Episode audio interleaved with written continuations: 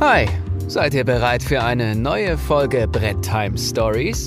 Der maßlose Brettspiel-Podcast aus dem Westflügel Remscheids und der Dunkelkammer Bochums. Mit Haider und dem Potti. Zwei Typen, die früher mal cool waren. Viel Vergnügen. Einen wunderschönen guten Tag und schön, dass ihr eingeschaltet habt. Dritte Staffel, zweite Folge Brett Time Stories mit Heider Potti und wir haben heute mal wieder einen Hochkaräter zu Gast. Das war ja immer so ein bisschen unsere USP, so wurde es ja immer geschimpft. Und wir haben gedacht, wir schließen am besten. Machen wir mal einen Städtetrip. Oh, Heute ein machen wir klein- mal einen Städtetrip. Kleiner Städtetrip und wir haben natürlich gedacht, wir machen da weiter, wo wir aufgehört haben. Deswegen Applaus, Applaus für unseren Gast, Special Guest Stefan Feld. Ja, wir haben gerade darüber gesprochen, dass es auch fünf Minuten kürzer gehen könnte. War schön mit euch, Jungs. Ciao. Witzig wäre auf jeden Fall, wenn Wir er jetzt in einer Flasche Rotwein wiederkommt. Ich hab's mir Die habe ich leider nicht bereitgestellt. Äh, hm. Gut, Nur schön, dass ich bei euch sein darf. Wollte ich natürlich Schön, dass sagen. du da bist. Schön, dass du da bist. Mit Potti alleine hätte ich heute so eine dritte Staffel nicht begonnen, so richtig. Da muss da schon auch mal ein bisschen was bieten hier, damit ich, damit ich hier Äh, bei, bei der Stange bleibe. so, ein, so ein Schwartlapp, ey. Ja, das Witzige ist ja, ich habe irgendwann mal, du warst ja auch, glaube ich, mal bei äh, bei den Bretterwissern, glaube ich, oder hast auch mal irgendwie, da hatte ich mit denen nämlich auch Kontakt, dass ich so, Mensch, den Stefan Feld, weil das, das Ding ist ja, man, man kann dich zwar googeln und so, man findet dich auch, aber man findet erstmal keine Kontaktdaten. Und äh, dann habe ich mal auch Leute angesprochen, die bei denen du mal im Podcast warst, die sagten dann so, ja, ich muss mal gucken. Und dann haben wir uns ja auf der letzten Messe habe ich mich so als kleiner Fanboy angeschlichen, ja, und habe gesagt, Mensch, hier können wir ein Foto machen. Und das Witzige war, dann habe ich mir so gesagt, so Mensch, hier, äh, wie sieht's denn aus, Podcast? Und das erste, was er gesagt hat, ja, aber eigentlich spielst du meine Spiele doch gar nicht. so, äh, äh, was? Aquasphere ist eins meiner Lieblingsspiele, muss ich direkt erstmal Werbung machen. Und äh, ja, jetzt hat's ein bisschen gedauert, aber wir haben jetzt ja wieder angefangen. Da habe ich gedacht, komm, da können wir direkt mal ein Schwergewicht hier wieder einladen. Sehr Ja. gut. Eins meiner, eins meiner All-Time-Favorites, ne, um damit wir die Schleimspur direkt noch länger ziehen. Und habe ich jetzt vor zwei Wochen erst wieder gespielt und ich will, glaube ich, ich will, glaube ich, die Deluxe-Variante haben. Bubu. Bubu ist, ist einfach immer noch ein Kracher und äh, um den Einstieg zu finden, muss ich tatsächlich sagen, ich war eine Zeit lang so, dass ja ah, komplex und schön muss es aussehen. Und ähm, ich habe jetzt mit einer neuen Spielegruppe, die gerade erstmal so an Spiele herankommen, den habe ich jetzt eine Menge gezeigt und vor kurzem Bogen vom Burgund gespielt und die haben gesagt, was ist das für ein geiles Spiel? Und in der Gruppe haben auch wieder alle gesagt, das ist immer noch das geilste Spiel, äh, weil es einfach so ein rundes Spiel ist. Es ist zwar ein Punkte, Punkte -Explo Explosionsbringer oder wie sagt man, aber Darf das Wort es ruhig sagen, Punktesalat. Ja, ja, es ist so ein Punktesalat, aber es ist wirklich, es begeistert, das ist so ein Spiel, es begeistert jung und alt. Und es ist für mich immer noch eins der besten. Da hast du was. das freut Jetzt mich sehr. Und, und ich bin auch total gespannt auf die Deluxe-Edition, die jetzt rauskommt. Die ersten Unboxing-Videos sind ja jetzt auch schon unterwegs. Und als ich, also ich bin ja jetzt nicht so sehr eingebunden gewesen in diese ähm, Kampagne. Man hat mich gefragt, ob äh, ich was dagegen hätte und wenn nicht, ob ich eine Erweiterung machen würde.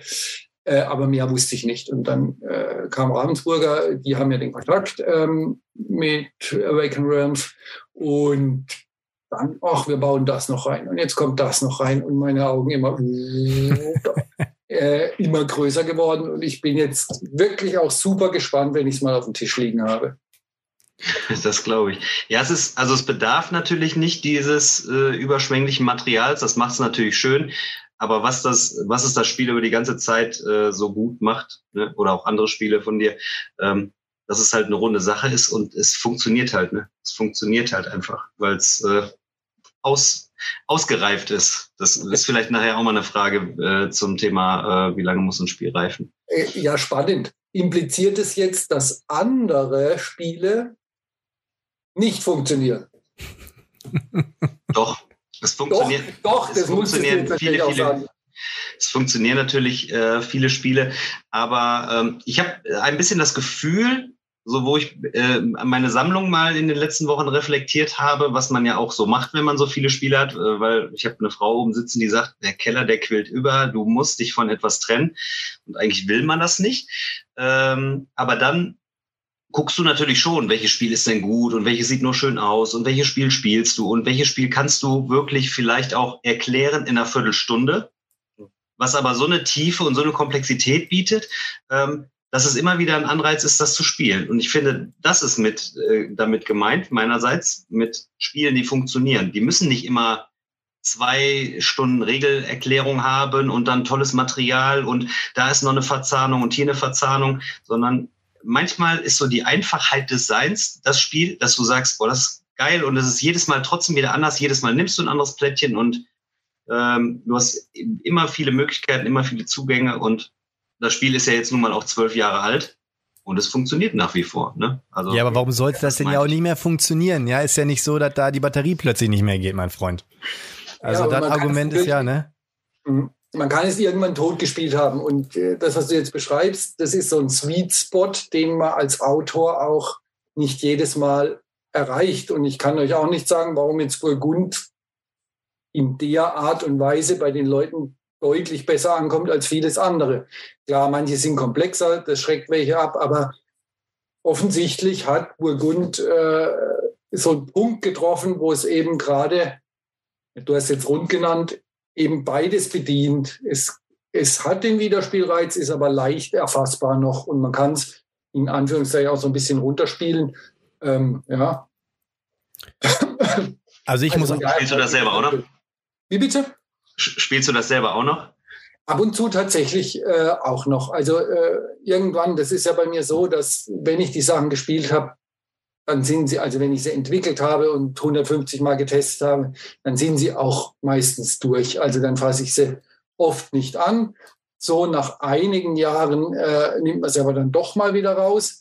Und das Burgund tatsächlich, weil es eben dann, wenn die Leute von mir was kennenlernen wollen und schon ein bisschen spieleaffiner sind, das beste Spiel ist, das da in diese Ecke reinpasst und dann spiele ich mit und dann geht es mir selber wieder so.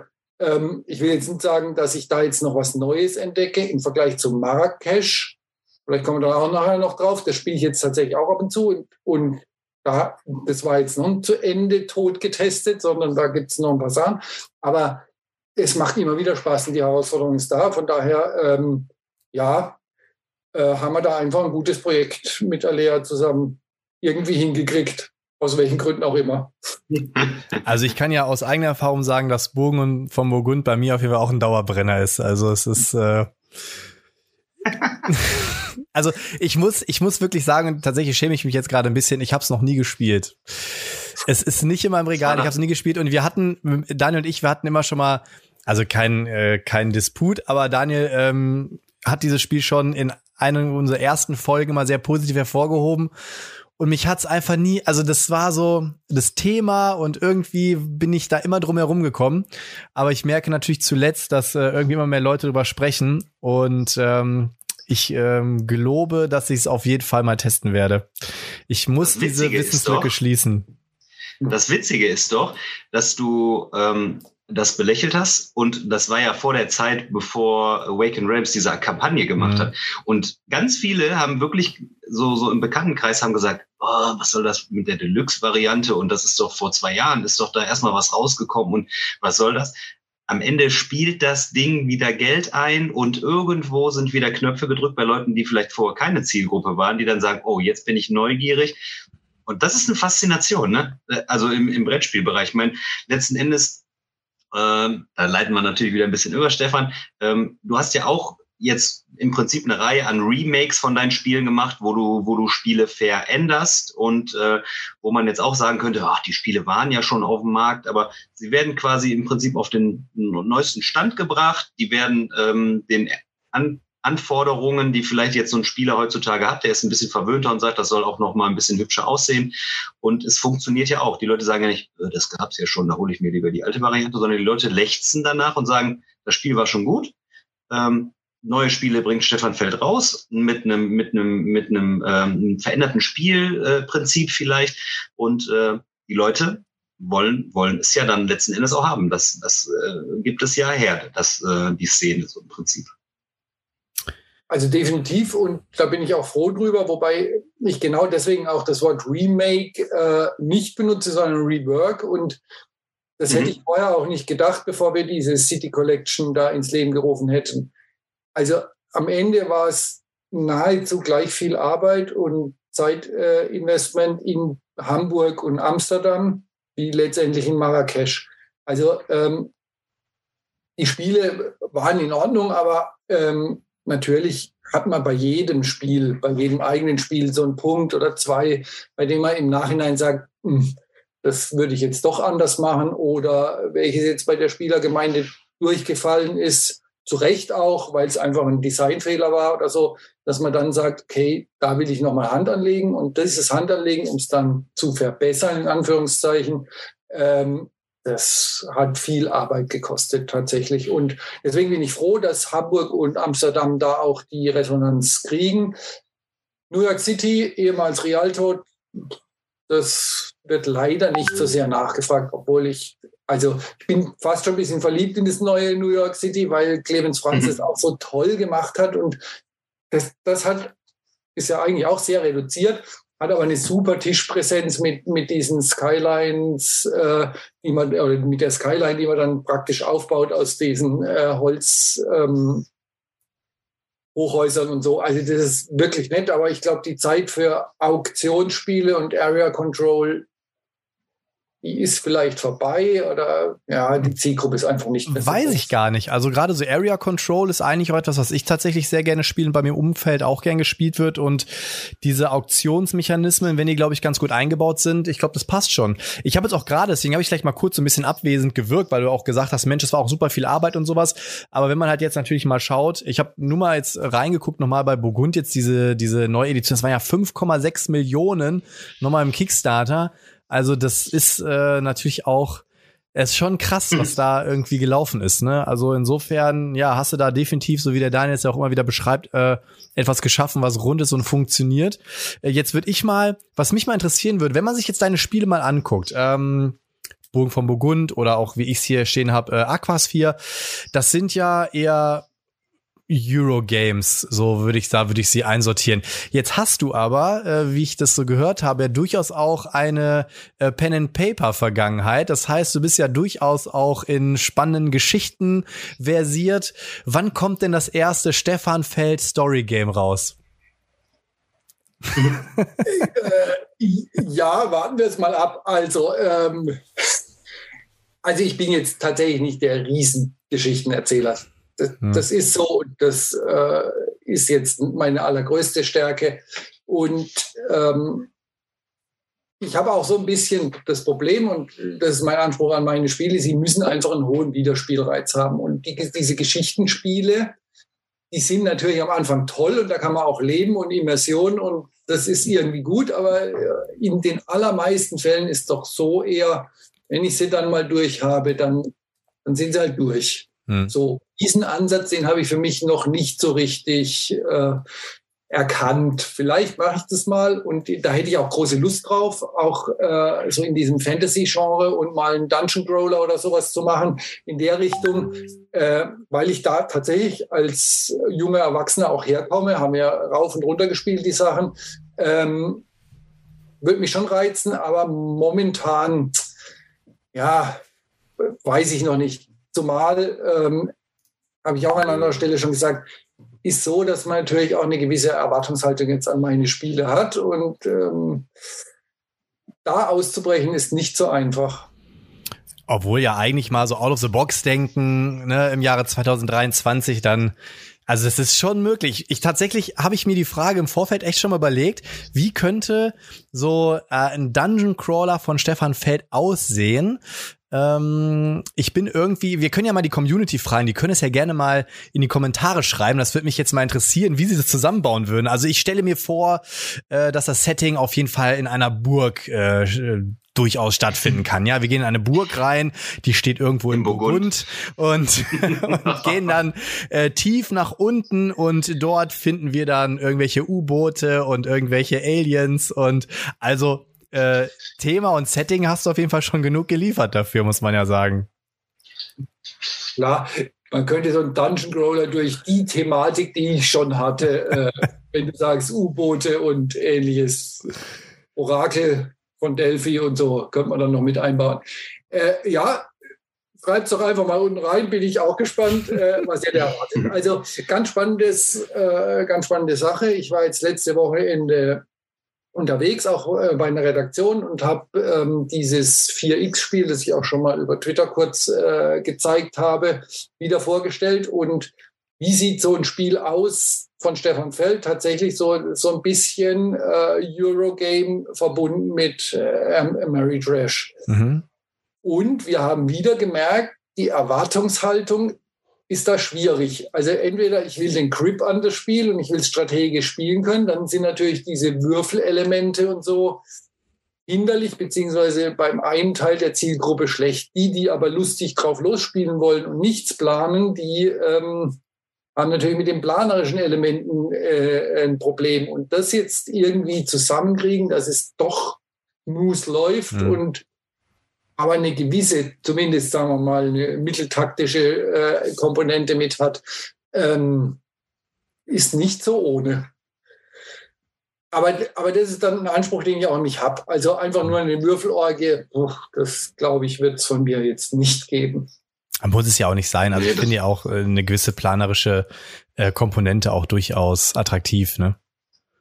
Also welches Spiel das super gemacht hat, ist Eclipse meines Erachtens. Also dieses äh, Erweitern der Fähigkeiten und äh, trotzdem diese Würfelschlachten ähm, macht es eigentlich ganz gut und das wird ja in der Community größtenteils auch ganz gut angenommen. Tu mir ja, das es gibt ja so einen Mix aus äh, Würfel, Würfelspielen, die aber so eine gewisse Manipulation mit sich bringen, wo man sagt, da kann man eventuell äh, noch ein bisschen äh, das, das, das Glück äh, minimieren, weil man vielleicht ein bisschen vorplanen kann, dass man sagt, man kann Würfelwert verändern oder man hat Fähigkeiten. Das könnte ich mir tatsächlich auch vorstellen. Ähm, du hast natürlich nicht nur den ganzen lieben langen Tag Zeit, äh, Spiele zu entwickeln, weil du äh, arbeitest ja auch noch richtig. Und ähm, ja, wie, wie sieht so dein, äh, ja, dein, dein, dein Alltag aus, in dem du sagst, ich habe Spiele im Kopf, ich habe aber auch den Beruf im Kopf und ähm, bist, ich schätze dich als äh, strukturierte Person ein. Hast du spezielle ähm, Timeslots, wo du sagst, da nehme ich mir Zeit fürs Entwickeln oder kommt das so nebenbei oder ähm, wie, wie gehst du vor und hast du noch viele Ideen im Kopf, die, die noch kommen werden, worauf wir uns freuen können? Viele Fragen. Äh, also ja, auf die letzte Frage, hoffe ich zumindest. ähm, äh, und wie, wie sieht der Spielealltag aus? Also äh, tatsächlich äh, bindet mich mein Job als Schulleiter sehr, macht auch einen Riesenspaß, aber da bin ich eigentlich äh, also unter der Woche von morgens bis abends ähm, beschäftigt und abends dann auch platt, ähm, so dass ich das Spiele machen doch hauptsächlich ähm, auf Wochenende oder eben diese Ferienzeiten, die man dann hat, ähm, fokussiert. Jetzt habe ich das große Glück oder die Fähigkeit oder was auch immer, dass wirklich viel im Kopf läuft. Also ähm, ich, ich versuche diese oder meine Spiele wirklich im Kopf schon fertig gebastelt zu haben, so dass ich weiß, okay, der Mechanismus wird da greifen, dann läuft das so und dann können wir das so machen und so weiter und so fort. Äh, und das funktioniert und da kann ich natürlich dann Zeiten nutzen, wenn ich mal mit dem Auto unterwegs bin oder Zähne putze oder was auch immer, dann denke ich über die Sachen nach und ähm, es hört sich jetzt komisch an, ich putze regelmäßig Zähne, wollte ich zu der, zu der Sache sagen. Also, Einmal in der Woche ist auch Regel Regelmäßigkeit, ne? Also. kann ich dann drüber nachdenken. Ähm, und damit kriege ich es irgendwie hin, dann auch die Sachen ähm, auf den Tisch und dann irgendwie auch in die Öffentlichkeit zu bringen. Ja. Aber hat bisher ja ganz gut geklappt. Äh, jetzt hast du ja vorhin schon gesagt, ähm, als du jetzt über das, wie das Spiel so aussehen könnte, ne, irgendwie so, wie könnte so ein, ein, ein Feld aussehen, ähm, wenn man es jetzt mit einer bestimmten Thematik, einer bestimmten Mechanik äh, verpackt. Hm, hast du denn, also man hat irgendwie das Gefühl, dass jeder Autor oder jede Autorin natürlich so eine eigene Handschrift besitzt oder besitzen. Und ich komme da jetzt gerade drauf, weil es ja durchaus auch bei uns im Podcast mal die andere Folge gab, wo natürlich auch der Name Stefan Feld gefallen ist. Ausnahmslos positiv natürlich. Und ähm, da sagt man ja manchmal so, ja, das ist so ein typischer Feld, weil da ist das und das drin. Was würdest du jetzt selber sagen, was sind so die drei Attribute, wo die Leute sagen, daran erkennt man einen typischen Feld? Finde ich jetzt auch ganz interessant, dass du das sagst. Das höre ich tatsächlich sehr oft. Das ist ein typischer Feld, aber keiner sagt, was der typische Feld ist. Außer, Punkt, außer Punktesalat kommt nämlich nichts. Ähm, und das gilt natürlich für äh, 17 Millionen andere Eurogames auch. Also wenn ich das jetzt für mich beschreiben würde, was gehört in ein Spiel, das ich mache, rein? Man muss Entscheidungen treffen. Also mhm. es kann kein äh, einfach ich beschäftige mich mit irgendwas, ähm, sondern eigentlich muss in jedem Zug irgendwie eine Entscheidung drin sein. Mhm. Dann, was vermutlich wirklich charakteristisch ist, dass ich einen zentralen Motormechanismus habe, der sich hoffentlich jedes Mal unterscheidet, auch in den Spielen. Also das ist auch der Anspruch an mich selber, da äh, innovativ genug zu sein, zu sagen, dieser Motor, der sollte ein bisschen anders sein. Das sind Würfe, das sind Karten, das sind andere Würfelturm oder was auch immer. Und, und, da ist eben eine Mechanik drin, die bisher noch nicht da war. Und dann baue ich das Spiel außenrum mit äh, verschiedenen Aktionen und da taucht dann, aber das ist auch nichts Ungewöhnliches für ein Eurogame, da tauchen halt verschiedene Punktesysteme äh, auf. Einmal die Direktausschüttungen, also nicht nur für Punkte, auch für Vorteile. Ähm, die dauerhaften, die Einkommensausschüttungen und die am Ende. Das sind halt die drei, die es gibt und die versuche ich dann reinzupacken und das bringt natürlich auch immer ein Spannungsfeld. Und mit diesen Punkten, also auch spannend, weil wir vorhin von Rolle äh, gesprochen haben, Orakel von Delphi, das ist ohne Punkte ausgekommen. Das ist aber total unterm Radar durchgeflogen, äh, weil, also jetzt von, von der Mechanik hat es ja schon auch so ein bisschen burgundmäßig was. Ich würfle meine Würfel, versuche die möglichst gut einzusetzen. Ähm, aber offensichtlich erwarten die Leute eben doch das mit den Punkten. Und warum macht man das mit den Punkten überhaupt? Weil es natürlich ein unglaublich gutes Steuerungselement ist, um ein äh, Spiel auch spannend und ausgeglichen zu halten. Mhm. Da kann ich einfach die feinste Justierung mitmachen. Mhm. Also ich würde tatsächlich jetzt noch ein Attribut hinzufügen. Das trifft jetzt? wahrscheinlich nicht auf alle deine Spiele zu, aber immer wenn ich sage, das ist ein typischer Feld, dann weil ähm, die Spiele im Laufe der Spielzeit immer ganz schön bunt werden. Also ähm, bei Aquas 4, ich meine, du kannst natürlich auch so den Gegner runterräumen durch bestimmte Aktionen, aber wenn man das nicht macht, dann hat man äh, ganz viele bunte U-Boote, ganz viele äh, von diesen Mechs und dann sieht man plötzlich ganz, ganz viel auf diesem Spielfeld.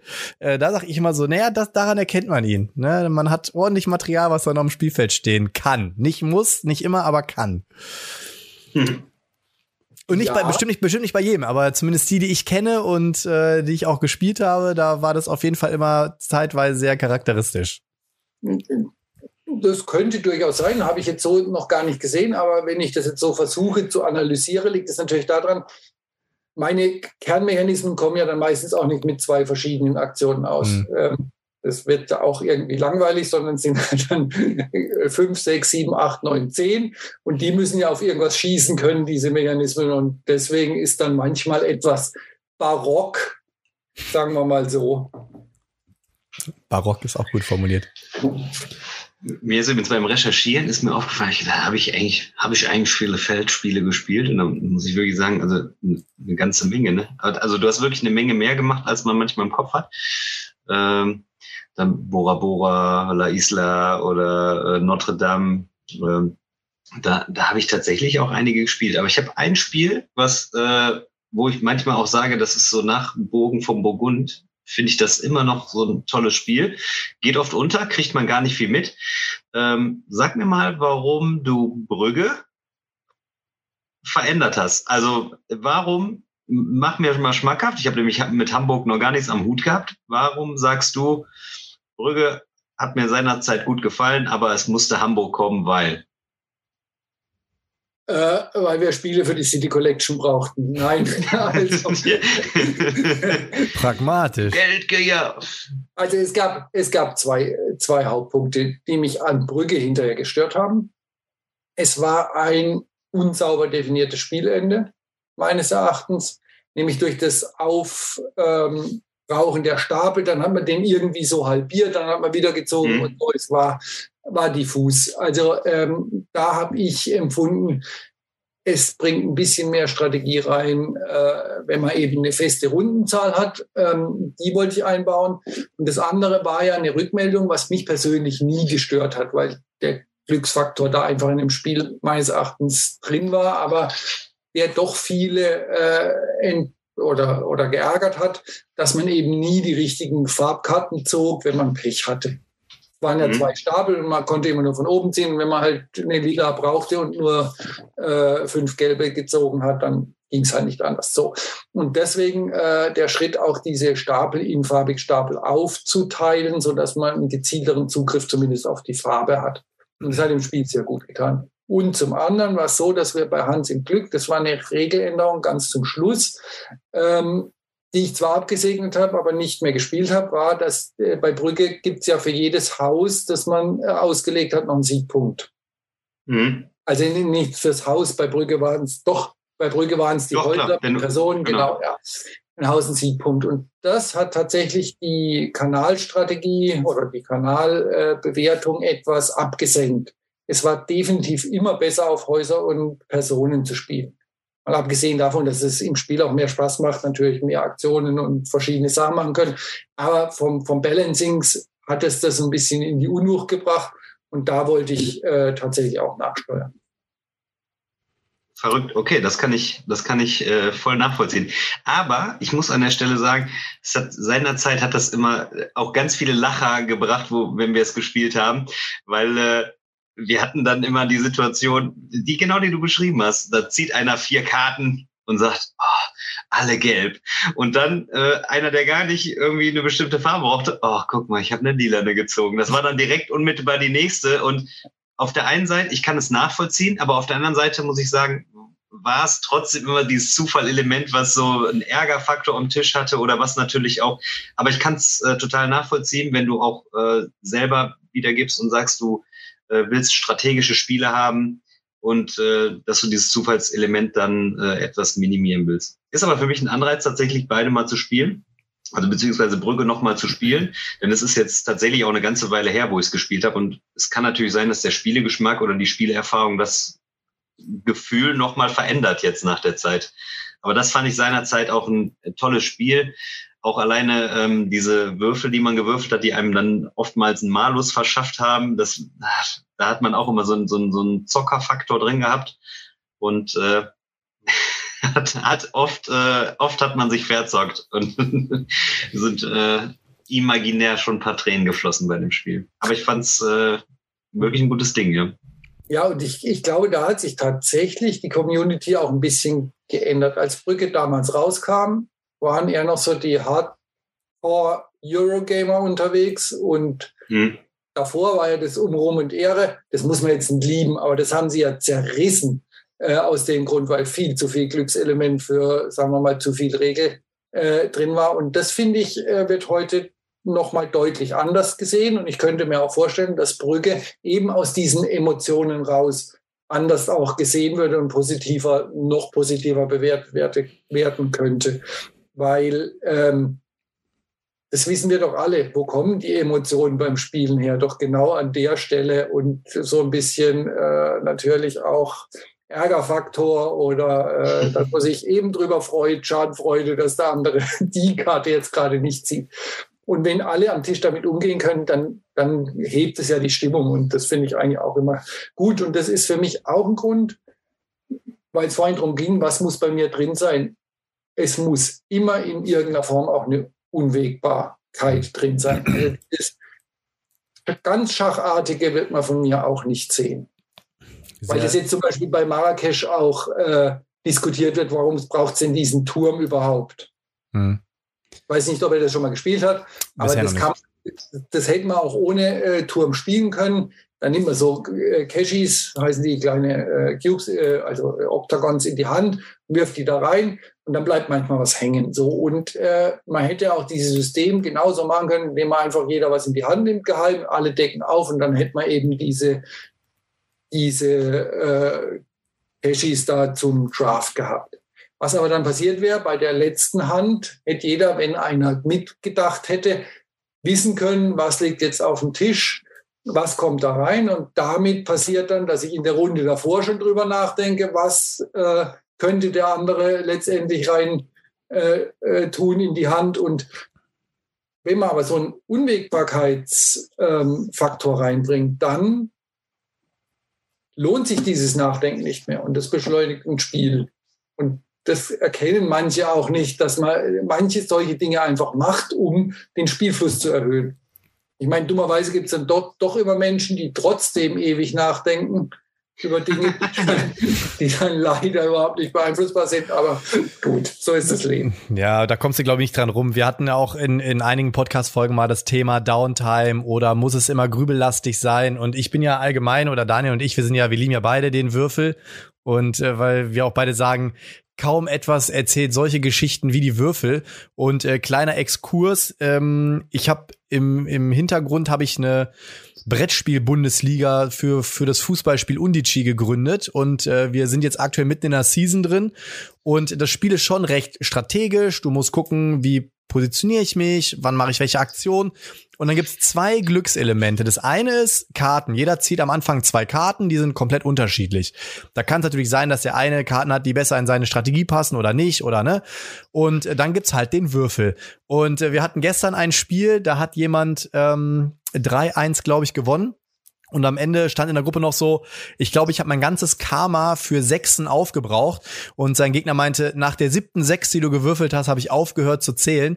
Aber dann gab es natürlich wieder so kleine Diskussionen in der Gruppe. Mann, kann man nicht was anders machen? Habe ich gesagt, so Leute, nee, irgendwie erzählt es ja die Story. Und das Spannende ist ja, auch in der Realität kann auch mal ein Spitzenclub wie Bayern München äh, vielleicht sogar an der Meisterschaft vorbeirutschen, äh, auch wenn es leider nicht funktioniert hat. Aber äh, das, das, das kann halt passieren und deswegen, ähm, also ich persönlich äh, liebe den Würfel und ich liebe auch Glückselemente. Lag, liegt vielleicht auch daran, dass ich nicht diese kognitiven Ressourcen habe, um so weit im Voraus zu planen. Ich habe früher, früher mal Schach gespielt und immer verloren, äh, weil ich, sag ich mal, immer nur zwei, drei Züge im Voraus geplant habe und mein Gegenspieler immer so zehn, elf. Deswegen äh, ist es immer schief gegangen. Ähm, aber deswegen finde ich das eigentlich immer recht angenehm. Und als jetzt gerade auch gesagt hast, mit diesem Turm, ähm, ich habe mir ja, weil der Daniel damals mal empfohlen hatte, auch Shogun geholt. Und da ist ja auch so ein Würfelturm drin, wo dann irgendwie was drin ist. Und ich finde es eigentlich mal eine äh, ganz spannende Mechanik. Was ich aber jetzt mal fragen wollte, um vielleicht mal einen Switch zu machen, ähm, ich habe nämlich zwischendrin mal hier geguckt, ich habe mal eingegeben, die besten Stefan Feld Spiele, ja. Und äh, erstmal auf Platz 30, die Revolution von 1820, habe ich auch oben stehen, finde ich tatsächlich ganz cool. Aber wie ist es denn? Ich habe jetzt hier mal durchgeblättert und äh, ich musste so ein bisschen schmunzeln, denn äh, hier ist Burgen von Burgund das Würfelspiel, Burgen von Burgund das Kartenspiel, Burgen von Burgund die 20 Jahre, Burgen von Burgund das. Also ich, ich frage jetzt mal ganz salopp, kotzt es dich nicht manchmal an, dass deine ganze Person immer fast nur mit Burgen von Burgund verknüpft wird, weil du auch gerade gesagt hast, Mensch, zum Beispiel auch äh, das andere Spiel Spiel läuft völlig unterm Radar, dabei ist es eigentlich so gut und am Ende kommt sie nicht manchmal zu den Ohren raus, unabhängig davon, dass es ein gutes, gutes Spiel ist? Wie man so schön sagt, Fluch und Segen. äh, zwischendurch habe ich gedacht, müsste mich das jetzt mal nerven hm. äh, mit Burgund. Ähm, aber ich bin dann zu dem Schluss gekommen, nein, es muss mich eigentlich nicht nerven, ich kann doch einfach froh sein drüber. Ähm, und ich, ich sage an der Stelle auch natürlich, ähm, war das marketingtechnisch ein Ding, dass Alea gesagt hat, komm, das ist so ein erfolgreiches Spiel, äh, wollen wir dann noch eine Spielfamilie draus machen, mach doch mal dieses noch und jenes. Und dann haben wir halt probiert und, ähm, und die Spiele sind auch in Ordnung. Und da ja, das wisst ihr ja auch, das weiß ja auch die Community, ich ja so und so vom Thema herkomme, ist dann auch letztendlich egal, welches Thema draufkommt. Wobei wir uns bei den äh, Derivaten ja auch ähm, im Prinzip an, an die Grundmechaniken äh, rangewagt haben. Und irgendwie finde ich es insofern eigentlich auch witzig, weil ich bis heute noch nicht weiß, ich habe es ja vorhin schon äh, gesagt, warum Burgund besser ist als Macau oder besser ankommt oder besser äh, äh, ankommt als Notre Dame und so. Also ich bin mit diesen ganzen Spielen echt zufrieden, aber Burgund hat offensichtlich was geschafft, was, äh, was die anderen Spiele von mir nicht geschafft haben und vielleicht schaffe ich es irgendwann nochmal. Wobei, so jetzt von meinem eigenen Feeling, Marrakesch ist schon nah dran. Mhm. Das ist ein bisschen zu ausufern vielleicht noch oder üppig, noch barocker als alles andere, ähm, aber so vom Spielspaß wirklich nah dran. Versuchst du denn, wenn du so ein Spiel entwickelst, irgendwann, wenn du merkst, okay, es nimmt jetzt einen gewissen Komplexitätsgrad ein, versuchst du dich dann so ein bisschen zu beschneiden, indem du guckst, wo kann ich jetzt was sparen, weil du ja gerade eben auch schon gesagt hast, Mensch, ich baue auch manchmal bewusst eine Mechanik ein, die einfach auch den Spielfluss erhöht oder auch die Downtime reduziert. Das klingt für mich jetzt schon so, dass du natürlich auf der einen Seite versuchst, ein gut funktionierendes Spiel zu bauen, aber natürlich auch eins, was praktikabel ist. Äh, ich komme deswegen drauf, weil wir hatten mal die Vitala Serra bei uns im Podcast und ähm, da haben wir ihn natürlich auch mal gefragt, weil die Spiele natürlich sehr, sehr komplex komplex sind, ja, also so komplex, dass manche Leute bei On Mars sagen, das ist für mich eher Arbeit als ein Spiel.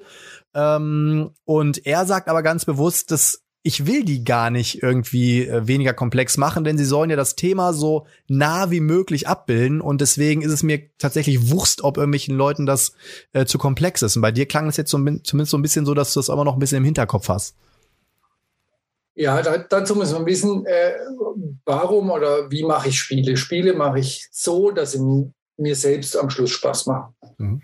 Ähm, und das heißt, auf der einen Seite so über super komplexe acht Stunden Dinger mache ich, spiele ich einfach selber nicht mehr. Das hat sich verändert.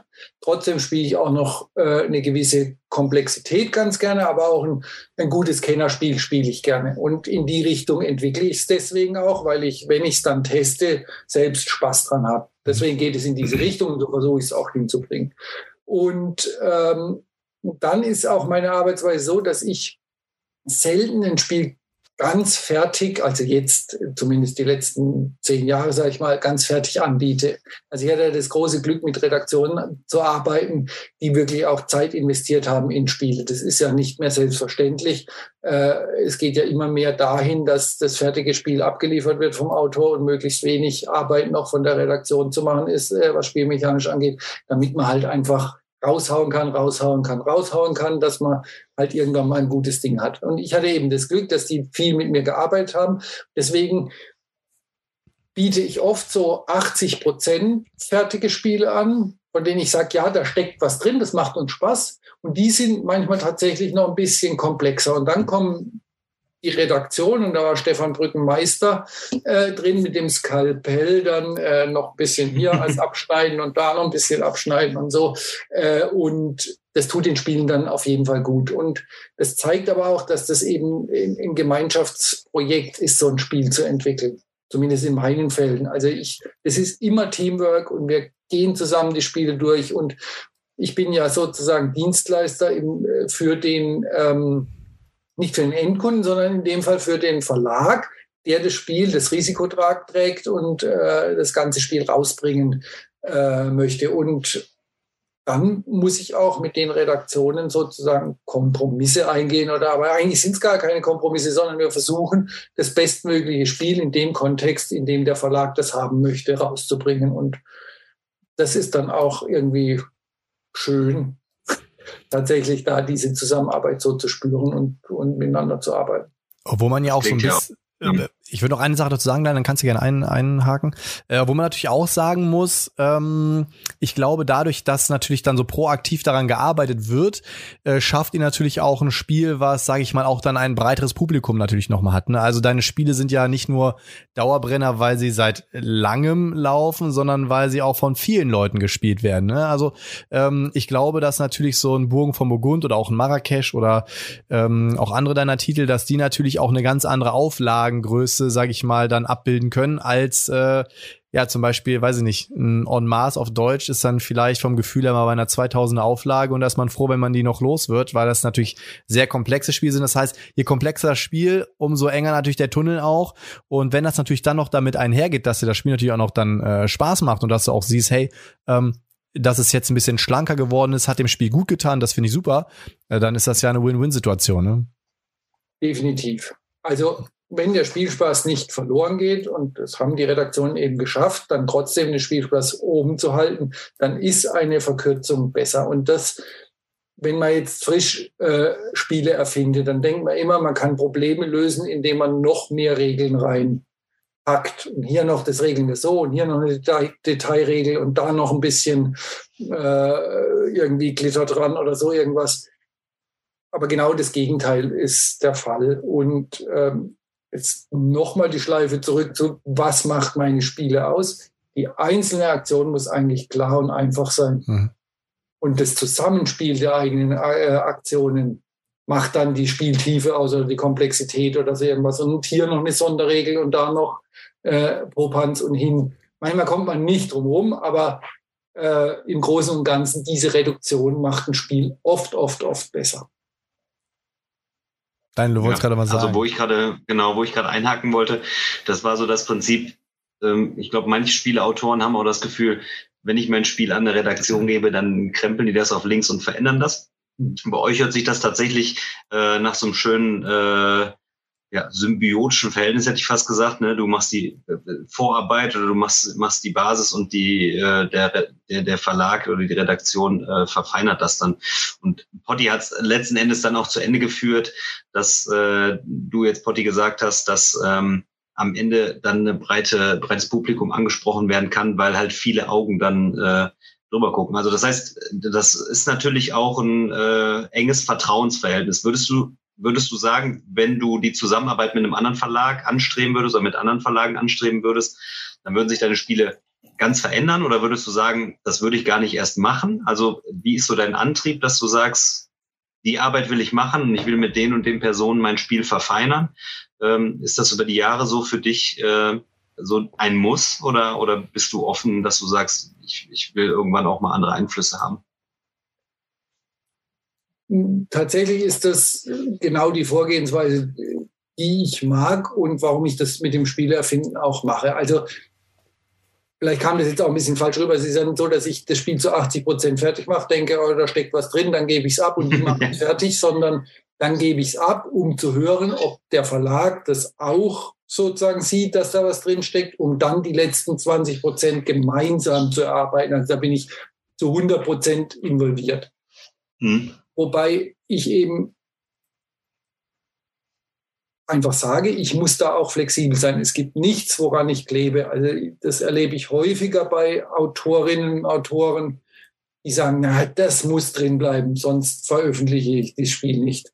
Das ist aber mein Ding. Also ich sage, das kann raus. So. Und diese Zusammenarbeit, diese 20 Prozent, die machen total Spaß, weil man zusammen ein Produkt erarbeitet und deswegen mache ich Spiele, weil die, wir sind total in unserer Szene, das müssen wir ja ehrlich sagen, das sind ja überwiegend tolle Menschen. Und dieses Zusammenarbeiten und ich bin eben so ein Beziehungsebene-Typ, äh, das macht mir Riesenspaß. Und da war es dann so, Stefan Brück kam hierher und dann äh, sind wir irgendwie, äh, freitagsabends kam er und dann ging es das ganze Wochenende durch, haben wir Tester eingeladen, gespielt, gespielt, getestet, verbessert, gemacht und, und, und. Ähm, und diese äh, Momente, das war einfach schön und war einfach auch auf einer freundschaftlichen Ebene. Und das leistet halt nicht jeder Verlag. Deswegen kann ich auch jetzt jeden Verlag sozusagen oder würde ich nicht jedem Verlag meine Spiele anbieten. Und äh, ergänzen kann ich dazu sagen, ich, ich da habe ich einfach jetzt auch nicht die Zeit dazu zu sagen, ich gebe jetzt mal hier noch was hin oder da noch was hin, weil, weil natürlich ich jetzt mit einigen Menschen zusammengearbeitet habe, Horror Games, äh, Queen Games jetzt natürlich und so. Und da sind Beziehungen gewachsen, die ich einfach auch weiter pflege und mehr Spiele habe ich halt auch, die ich dann noch weiter streuen könnte oder wollte. Mhm.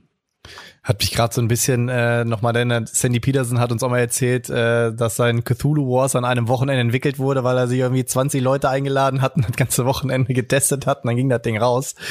Ähm, wie ist das denn bei dir? Das ist irgendwie wahrscheinlich so eine Standardfrage, die du bekommst und die habe ich auch ganz vielen schon gestellt. Was ist denn oft zuerst? Ist es die Mechanik oder das Thema? Weil ich ähm, will jetzt so die Brücke so ein bisschen schlagen. Wir haben ja, äh, als die Kamera noch aus war, haben wir ja mal so ein bisschen ähm, auch über ein bisschen Hintergrundinformationen gequatscht und dann kam auch das Thema Fußball mal auf den Tisch und ich habe gesehen, du hast ja glaube ich Dribbel mit Lukas oder so hieß es ja das Spiel. Also Dribbelfieber oder Dribbelfieber oder sowas. genau. Und ähm, also gibt es denn so Themen, wo du sagst, Mensch, da wäre schon, das wäre schon geil, wenn ich da mal ein Spiel zu entwickeln, mal so ein Fußballspiel oder was weiß ich, hast du da manchmal so Themen, wo du dann überlegst, da würde ich jetzt, brauche eine Mechanik zu oder ist immer erstmal so, du hast eine Idee für so ein Kniff, weil du hast ja gesagt, du hast immer so eine so eine Motormechanik quasi und baust es dann drumherum. Äh, das, äh, also quasi zwei Fragen: Wie gehst du ran? Erst Thema, dann Mechanik. Und gibt's noch Themen, die du gerne mal umsetzen würdest? Also das kann Daniel jetzt beantworten. Von welcher Seite komme ich, Daniel?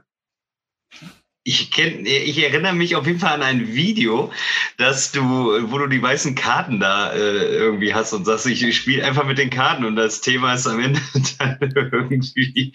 Und du bist ja natürlich von der Lehrtätigkeit, ne? Also von daher erst die Methode, ne?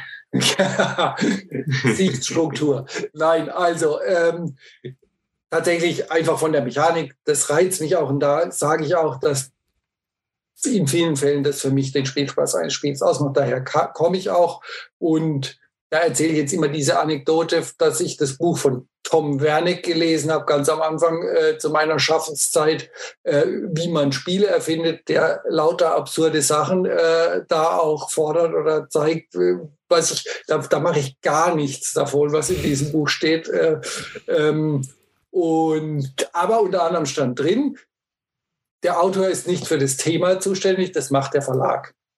So.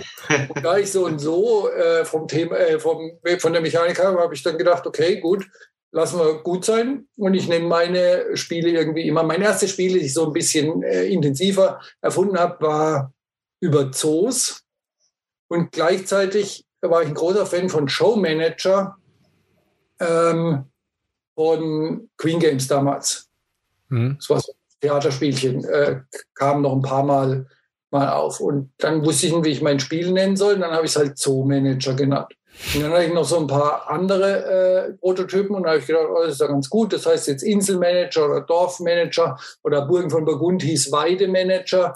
Also äh, daran sieht man schon, ähm, ja, das Thema war egal und das hat tatsächlich auch dazu geführt, ich habe mir dann als noch nicht veröffentlichter Autor einen Namen gemacht, weil schon alle Redaktionen wussten, wenn sie jetzt einen Manager kriegen, dann ist das von diesem komischen Feld. Und, äh, und auch heute noch äh, wissen die Leute, okay, hier der Manager. Und dann hatte ich auch immer so Moosgummis, oder habe ich auch immer noch äh, in meinen Prototypen auch das, wenn das auf irgendwo landet und da ist Moosgummi mit dabei beklebt ist, dann, aha, das ist ein Feldprototyp. ähm, also das zeigt, dass ich von der Thema, äh, von der Mechanik her komme und es gibt kein Thema, wo ich sage, da will ich was dazu machen, weil ich auch ganz klar sage, wir machen keine Simulationen. Ich, das, oder ich mache keine Simulationen. Da will ich auch möglichst genau das Thema abbilden, sondern die Mechanik muss ineinander greifen und die Thematik muss die Mechanik logisch unterstützen. Und dann wird es für mich stimmig und dann muss man auch mal so ein bisschen hm, das Ganze dehnen, aber im Großen und Ganzen sollte es das unterstützen. Ja, ich, dachte, ich dachte, dann kommt jetzt vielleicht mal ein Fußballmanager raus hier. ja, das habe ich ja. Also dieses Triple-Fieber, das war auch so ein eigenes Ding. Da kam Green Games um die Ecke und hat gesagt, Lukas Podolski äh, war um die Ecke. Wir müssen da jetzt ein Spiel machen. Äh, hast du Lust, das zu machen? Und tatsächlich, ich nehme an, er wird jetzt noch nicht gespielt haben. Mhm. Ähm, das ist ein relativ mhm. anspruchsvolles Deckbuilding-Spiel. Das heißt immer, ich hätte noch kein Deckbuilding-Spiel gemacht, aber das Triple Fieber ist ein Deckbuilding-Spiel und das funktioniert sogar ganz gut. Jetzt ist es ein bisschen blöd, die eigenen Spiele zu loben, aber äh, das hat kein Mensch gespielt, weil es so kindlich auch rüberkommt. Dann haben sie den Zeichner von drei Fragezeichen Kavan irgendwie gekriegt, dann hat er da irgendwelche spielenden Kinder äh, vorne drauf geknallt, dann mhm. war seit so ein äh, Lukas Podolski-Porträt äh, drauf, noch irgendwie so. Also ist Katastrophe. Katastrophe. Ja, ich, ich habe es nämlich hier gesehen. Ein Memo und, machen. Ähm, Genau, aber es ist tatsächlich unter den, also in dieser Liste auf Platz 14 gelandet, ja. Und von deinen Top, äh, den Top Stefan Feld spielen. Und wenn man es so liest, liest es sich tatsächlich ganz cool. Ne? So ein Brettspiel über Straßenfußball, ne? zwei Spieler haben eine Fußballmannschaft von fünf Personen, das Ziehen von Karten, die Verwaltung der Hand sind der Weg zum Erfolg, eingebautes, leicht zu handhabendes Spiel, Kick and Run. Also klingt erstmal total super, aber wie du halt sagst, ne, dann guckt man halt drauf und dann hat man wirklich das Gefühl, dass es einfach ein Kinderspiel ist. Ne? Ja, so, ja, also total. Ja. Okay, Dribbelfieber, gleich wenn ich oben auf der Couch sitze, Dribbelfieber, da, da organisiere ich mir eins. Ist ja bestimmt out of print, gibt's nur noch zu Mondpreisen. Ich bin, bin äh, Deckbuilding-Fan, bist du? Hast du mich direkt gecatcht? Aber ich weiß, was du meinst. Ich habe nämlich auch gedacht, das ist so ein Kinderspiel. Das hat mich jetzt. Und dann, also wirklich, es rollt einem die Fußnägel hoch, wenn man dann das Spiel innen sieht. Dann haben sie solche Karten. Dann gibt es normale Karten, die dann gezeichnet sind mit einer Mechanik. Und dann gibt es die super Lukas Podolski-Karten, die sind dann mit Fotos. Mhm. Ist auch so ein, so ein Mix, wo man dann, oh, also wirklich, wirklich schwierig. naja, aber ich glaube, das wird nicht äh, in die City Collection. Vielleicht müssen wir Awaken Realms mal heiß drauf machen, dass sie ein Remake machen. ja. Mit so Lukas Podolski Zinnfiguren. Naja, aber es klingt ja zumindest so, als wenn man das Spiel jetzt äh, ganz leicht mal rebranden könnte, ne? weil die Mechanik klingt ja recht spannend und dann hat man halt anscheinend Lukas Podolski als halt dein Starspieler oder so, machst ein neues Cover drauf und äh, so schnell geht das, ne? Ja, aber da, da würde ich dann schon auch nochmal richtig dran arbeiten wollen. Also da war dann auch wieder die Vorgabe, weil es dann eben so kindlich aussieht, diese Kick and Run, da muss wieder so eine ganz leichte Variante rein und es darf alles nicht zu kompliziert werden und mhm. so. Dann bei einer Sportsimulation muss es ja auch ein bisschen fluffig bleiben. Das war dann auch nicht so ganz einfach. Also äh, jetzt bitte nicht zu viel von diesem Spiel erwarten. Also so sensationell ist das auch wieder nicht, aber es hätte mehr verdient, sagen wir mal so.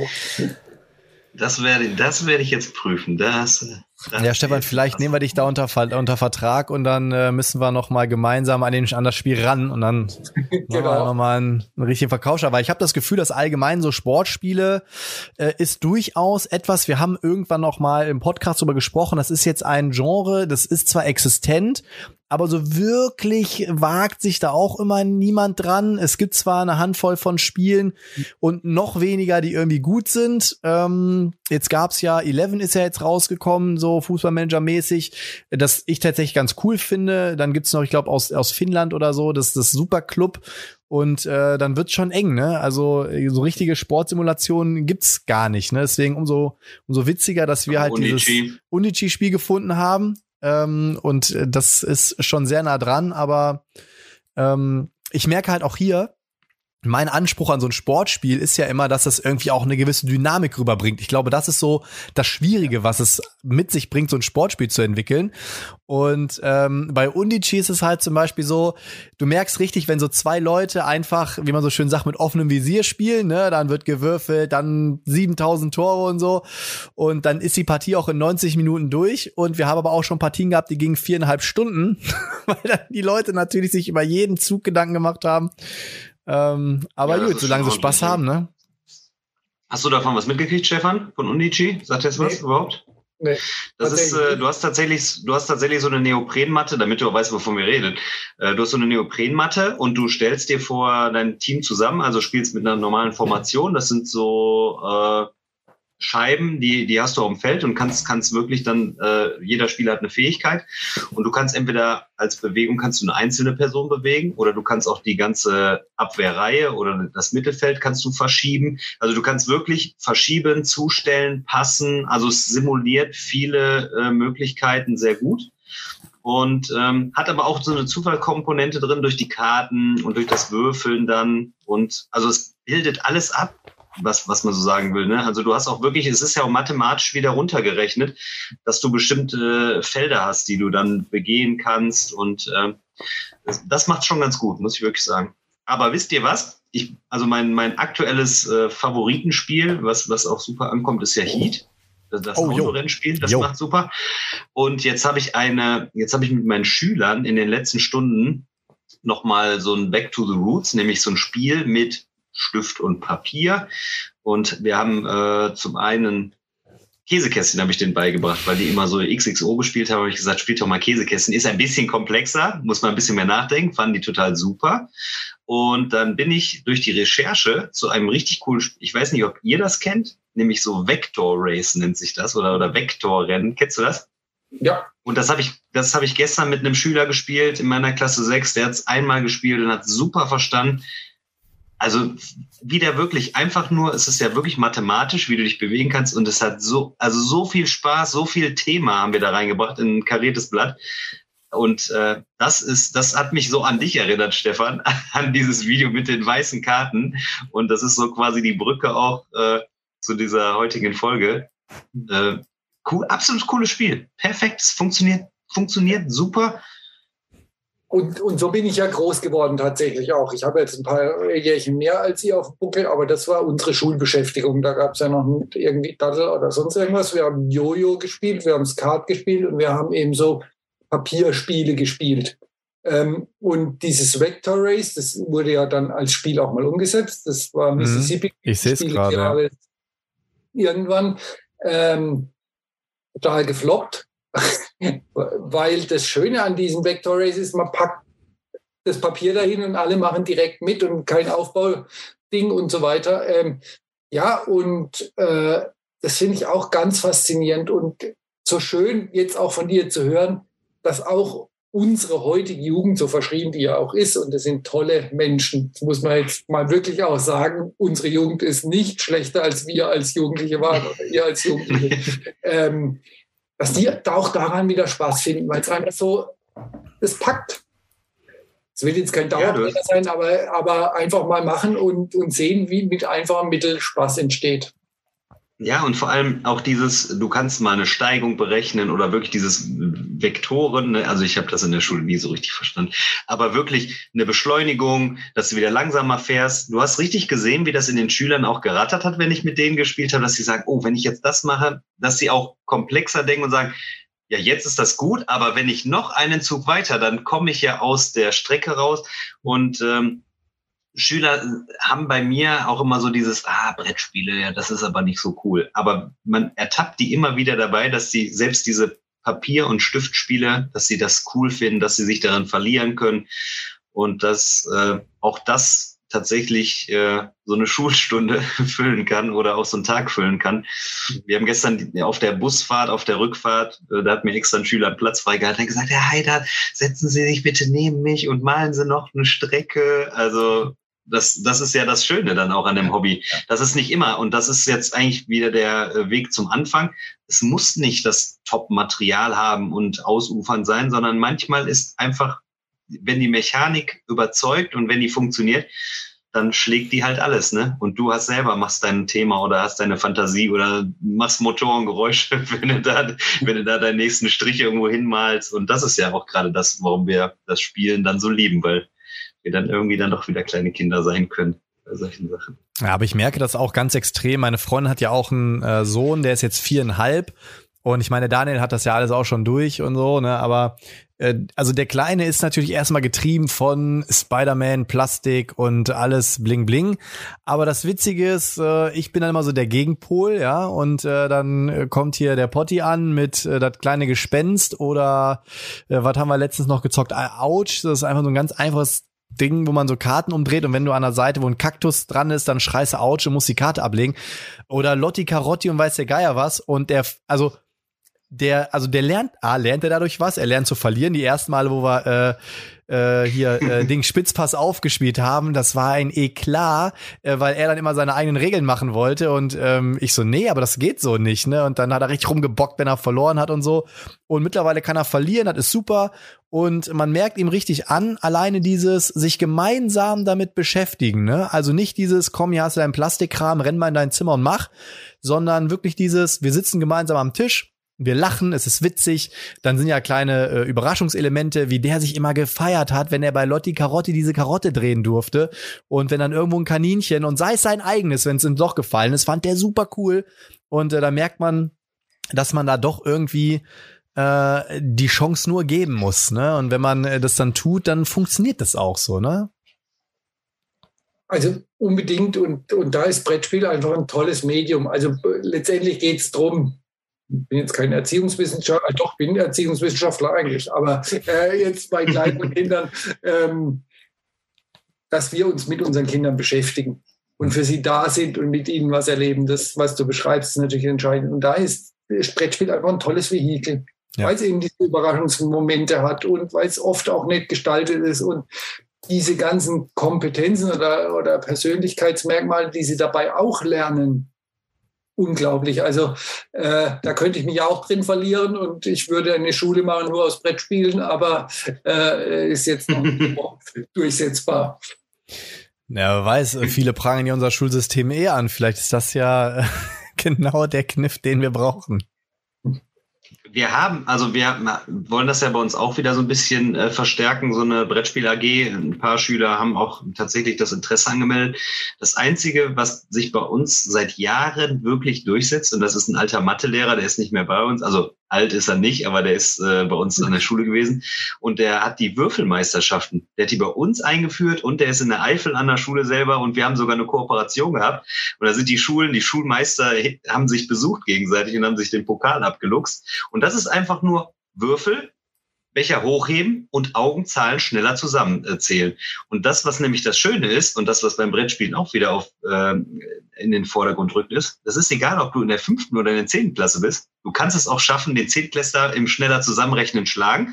Und äh, so, so kann, das ist ja so schön. Du sagst von, von sechs bis 99. Das heißt, es hat jeder die Möglichkeit und äh, über gewisse Voraussetzungen, je nach Komplexität, an so einem Spiel teilzunehmen. Ich sehe das schon bei der Heidi jetzt, die ist sechs, aber die wird halt mit Spielen groß. Die kann auch teilweise schon Spiele erklären oder oder auch schon, also manchmal wird es ein bisschen wirr noch, aber die weiß, was zu tun ist, die weiß, welches Material in welcher Spielkiste ist, wo welches Spiel hier ist. Also die ist, ist auch schon Spielerin durch und durch dann. Ja, und, und da geht mein Herz auch tatsächlich auf, weil ich, weil ich das so wichtig finde und weil man natürlich auch immer mehr Familien hat, die nicht mehr mit ihren Kindern lesen oder spielen oder sonst was machen. Und äh, wenn man es dann erlebt, dann weiß man, wie wichtig das auch ist. Dann nur unter dem Anspruch zu sagen, äh, ich muss den Kindern noch was beibringen oder was bieten, sondern einfach, weil es für einen als Erwachsener ja auch so schön ist, zusammen mit den eigenen Kindern sowas zu erleben und die dann eben laut jauchzen äh, da zu erleben und, und da groß werden zu lassen. Und dabei zu wissen, ja, das ist ähm, einfach auch ja, sinnvoll. Das hört sich immer so blöd pädagogisch an. Also, aber das, ja, ihr wisst, was ich meine. Ja, aber absolut, absolut. Die, vor allem die Kleinen haben auch viel mehr drauf, als man manchmal glaubt. Also wenn ich jetzt mich daran äh, zurückerinnere, als wir hier das kleine Gespenst gespielt haben, ich weiß nicht, ob es bekannt ist, das Spiel, das war ja eine ganz lange Zeit bei Cosmos, ist jetzt bei Hoch. Und es ist ja so, dass ja. ähm, die Spielschachtel ist so super schön gestaltet. Du klebst da irgendwo so Steinchen drauf, so dann so, eine, so, ein, so ein kleines, so ein, so ein Schloss darstellen. Und dann hast du in der Mitte so eine Uhr, die drehst du und dann musst du in jeder Stunde halt ähm, ein Fenster aufdecken und guckst halt dann, ob das, was gerade gesucht wird, da drin ist. Ist auch ein bisschen für die Feinmotorik. Du hast so ein kleines Gespenst mit so Magneten wie beim Entenangeln und, ne, und holst dann so das Ding raus. Und ähm, je nachdem, wie viele du hintereinander findest, dann hast du irgendwann gewonnen. Und du kannst auch dann irgendwann so Murmeln freischalten. Und diese Murmeln, dann hast du quasi die andere Schachtelhälfte und dann musst du die Murmeln halt, wie dieses Murmellabyrinth damals, wie man es kennt, musst du mit so ein bisschen Geschicklichkeit in, die, in so Löcher reinbringen und die kannst du dann sammeln.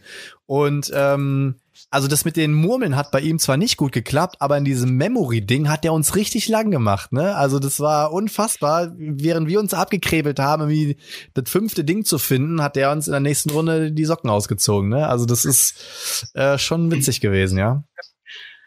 Manche Spiele darfst du auch einfach nicht gegen Kinder spielen. hast du denn, Stefan, hast du denn äh, den Drang, Kinderspiele zu erfinden? Hast, hast du noch keins gemacht oder sowas? Nee. Nee, also auch, auch aus dem Grund, weil ich eben gerne die Spiele auch selber spiele. Und jetzt habe ich mit, mit Jonathan, unserem Sohn, natürlich auch viel gespielt. Ähm, aber der war dann auch schon so schnell aus diesem Kinderspielbereich draußen äh, durch die Sozialisation, dass das nie ein Faktor war, wo ich gesagt habe, jetzt will ich mal selber ein, ein Kinderspiel erfinden. Und das traue ich mir tatsächlich auch, auch wieder zu weil ich finde, ähm, also entweder man hat Kinder dann, die das auch spielen, oder man hat dann Testgruppen, weil es einfach so ganz anders wirkt, als es auf einem selber wirkt. Mhm. Ich habe mittlerweile tatsächlich, ähm, ich gucke über, auch wenn die Heidi erst sechs ist, aber ich gucke überhaupt gar nicht mehr nach Kinderspielen, auch weder zum Geburtstag oder sowas, äh, weil ich das dann äh, didaktische Reduktion, also die Heidi fängt mittlerweile dann selber an, auch Regeln dann so zu erleichtern oder man, man kann halt die großen Spiele, wenn ich die dann schon mal teste, sage ja, dann lassen wir die Regel weg oder die Regel weg und ähm, dann ist sie dann in der Lage, schon solche Sachen so leicht mitzuspielen. Ne? Man, man ist ja da auch nicht ähm, kompetitiv und sagt, ich muss das jetzt äh, unter Wettkampfbedingungen spielen, aber ich teile da die Meinung. Ich habe das äh, erlebe dann das Gleiche. Und der Potti wird wahrscheinlich auch bald das Gleiche erleben. Dann äh, sind die Kinderspiele tatsächlich schnell äh, schon so abgearbeitet, dass man sagt, das braucht man eigentlich oder das braucht es tatsächlich dann gar nicht mehr. Ne? Also es ist so ein motorisches Gimmick drin. Ich glaube, das zieht dann auch länger eben sowas wie der Murmel oder wie hieß dieses Spinnenspiel, wo man da so dran gezogen hat und so. Das haben ja die Kinderspiele häufig. Ähm, aber durchaus. Und, und das sieht man auch, was so eine Sozialisation ausmacht, wie schnell man dann auch spieleaffin wird. Und ich glaube, um da jetzt auch mal so, ein, äh, so eine Aussage zu bringen, dass wir das in der Community der Spielerinnen und Spieler zu schnell vergessen. Dass diese Entwicklung bei uns einfach stattgefunden hat. Und wenn jetzt jemand von außen kommt und Brettspiele spielen soll, dass der diese ganzen Erfahrungswerte einfach nicht mitbringt und deswegen manchmal wie der letzte Trottel äh, davor sitzt. Und weil er sich dann auch so fühlt, oft auch nicht spielt. Das ist ja ein, ein Grund, dass viele Menschen sagen, ah, lass mich mal in Ruhe mitspielen, da blamier ich mich nur und so. Und, und da müssen wir ganz anders dran, wenn wir sagen, wir wollen die Leute zum Spielen bringen. Ja, also das ist auch eine Sache, die ich bei mir manchmal wahrnehme, wenn ich mit Leuten spiele, die jetzt ganz frisch dazukommen, dann, also ich habe kein Problem mit zu erklären und so, aber ich merke dann während des Spiels, und das meine ich dann überhaupt nicht böse, aber wie du halt sagst, man ist halt irgendwie auf seinem Stand und ich meine, man hat hunderte von Spielen im Regal und man hat noch mehr gespielt und dann sind für einen gewisse Dinge selbstverständlich. Man ist viel schneller in den Mechaniken drin, man erkennt die Zusammenhänge viel schneller, weil wir eben, wie du so schön gesagt hast, diese Entwicklung ja durchgemacht haben. Leute, die aber und da ist es egal, welches Alter. Ne? So, wenn die halt gerade frisch da reinkommen, dann kann selbst so ein ähm, Kennerspiel, was für uns natürlich irgendwie, ach ja, okay, verstehe ich ja, alles klar, wir legen los, kann für die durchaus schon mal ein bisschen überfrachtend sein. Ne? Also ähm, ich bin ganz glücklich mit meiner Freundin spiele ich jetzt immer Maus und Mystik. Und das ist ja durchaus ähm, ein Dungeon Crawler Light, hat doch schon einige Regeln. Ähm, aber das funktioniert, das macht ihr auch richtig Spaß und sie sagt dann auch immer, Mensch, wenn du das verwaltest, dann ähm, ist das für mich in Ordnung. Aber sie ähm, steckt da schon mittlerweile recht drin. Das ist eins der wenigen Spiele, wo sie auch schon selber sagt, ach so, wenn du am Wochenende wieder da bist, Maus und Mystik, kannst du ihn mitbringen. Und äh, was ja auch verbindet, ich, wir haben ja immer nur das Spielen per se, aber bei ihr ist es auch so, wir haben jetzt angefangen zusammen zu malen. Das ist einfach super geil, dass du dich dann zusammen hinsetzt und das Maus- und Mystik-Spiel haben wir zusammen komplett bemalt. Und das mhm. ist für sie natürlich auch ein mega geiles Gefühl, wenn sie dann mit diesen Figuren, die sie auch selber gemalt hat, spielt und dass das Spiel natürlich auch nochmal aufwertet. Und ähm, das ist schon Mehrwert, ne? Auch was so das Hobby noch äh, um das reine Spiel herum auch bietet, ne? Hm, ich hätte noch, ich hätte noch eine, eine, eine Fachsimpelei natürlich. Äh, ich habe natürlich auch bei Boardgame Geek ein bisschen recherchiert. Es kommen äh, für 2023, äh, für 2023 sind ja noch zwei Remakes oder Reworks, hast du es hast du's mhm. genannt, ja. äh, angesetzt. Äh, ein neues Spiel für 2024 und ähm, ein Rework von, äh, was war es noch, Rum und wie, Ehre. Rum. Genau. Rum, Rum und Ehre. Top. Rum und Ehre. Da war ja dieser super Wortwitz drin. Ruhm und Ruhm und das H in äh, Klammern gesetzt. Was man beides lesen konnte, war ja so ein Piratenspiel. Riesenkracher. Ja, und da kommt, da kommt ja jetzt äh, was Neues auf uns zu. Ähm, wie weit ist die Arbeit da fortgeschritten? Auch ganz spannend. Ich berichtete ja, dass ich bei der Redaktion war. Ähm, also dieses Rework von Rom und Ehre ist tatsächlich auch ein neues Spiel ähm, weil ich zwar den Kernmechanismus äh, behalten habe, aber nur diesen. Das Spiel drumherum ist ein komplett anderes und es wird auch außer diesem Kernmechanismus ähm, niemand mehr erkennen können, weil es einfach wirklich ein neues Spiel ist. Deswegen würde ich an der mhm. Stelle mal von Rework spielen, äh, Rework sprechen, sondern ein ganz neues. Und ähm, das zweite angekündigte, also das wird Nassau heißen, das zweite angekündigte Patliputra ist mhm, jetzt genau. nicht so weit, dass wir es jetzt schon veröffentlichen werden in der nächsten Marge, sondern dass da in diese Lücke jetzt, die da entsteht, ähm, ein neues, ein anderes neues Spiel äh, reinbringen werden, da habe ich aber mit dem Verlag ausgemacht, dass der Verlag das sozusagen ankündigt, was das sein wird. Ah, okay. Aber was ich sagen kann, ist, es ist auch ein ganz neues Spiel. Im ah, super, okay. Kennerbereich. Also das Nassau wird äh, Expertenlevel, also auf jeden Fall gehobenes ähm, Kennerniveau, aber ich würde es schon in den Expertenbereich äh, reinbringen, wobei diese und das wird mir jetzt auch von den Testgruppen bestätigt, diese Piratenwelt da ganz gut eingefangen wird. Also schon so mit allem, was dazugehört. Ähm, und das wird, wie gesagt, äh, anspruchsvoller sein. Und das andere äh, im, im Kennerbereich, mittlerer Kennerbereich. Vielleicht oh, das hört sich gut an. Unterer Kennerbereich, ja. Also kommt noch eine ganze Menge. Ist für dich die, diese City-Reihe dann irgendwann äh, erschöpft oder sagst du, da, da bist du noch äh, mittendrin und da ist, ist, ist noch äh, das Ende nicht äh, zwingend in Sicht? Also arbeitest du weiter an dieser, an dieser City Collection, sage ich jetzt mal? Äh, da arbeite ich natürlich weiter dran. Also ich meine, das ist jetzt auch ein offenes Geheimnis oder kein Geheimnis oder das ist auch jedem klar. Also äh, so ein Verlag macht ja so eine Reihe nicht, äh, weil sie mir was Gutes tun wollen, sondern weil sie auch Geld damit verdienen wollen. Das ist ja mhm. klar. Mhm. Ähm, und solange das funktioniert, werden wir daran weiterarbeiten. Und wenn es nicht mehr funktioniert, werden wir nicht mehr daran weiterarbeiten. Und was wir jetzt einfach bewerten müssen, ist, ähm, wie gut welche Reworks auch funktionieren. Und ich habe ja vorhin von New York City gesprochen. Mhm. Das Rialto damals auf das, das New York City aufbaute, wurde damals schon von einigen äh, als wirklich gutes Spiel auch gesehen, aber so richtig äh, in die Breite ist auch nicht gegangen. Und das gleiche Schicksal hat jetzt New York City auch. Und da muss man natürlich aufpassen, dass man jetzt nicht sagt, wir machen alles Alte von Stefan Feld nochmal in irgendeiner überarbeiteten Version, sondern man muss halt gucken, was wirklich auch Potenzial hat. Deswegen werden vielleicht auch häufiger mal dann neu, äh, neue Sachen reinkommen.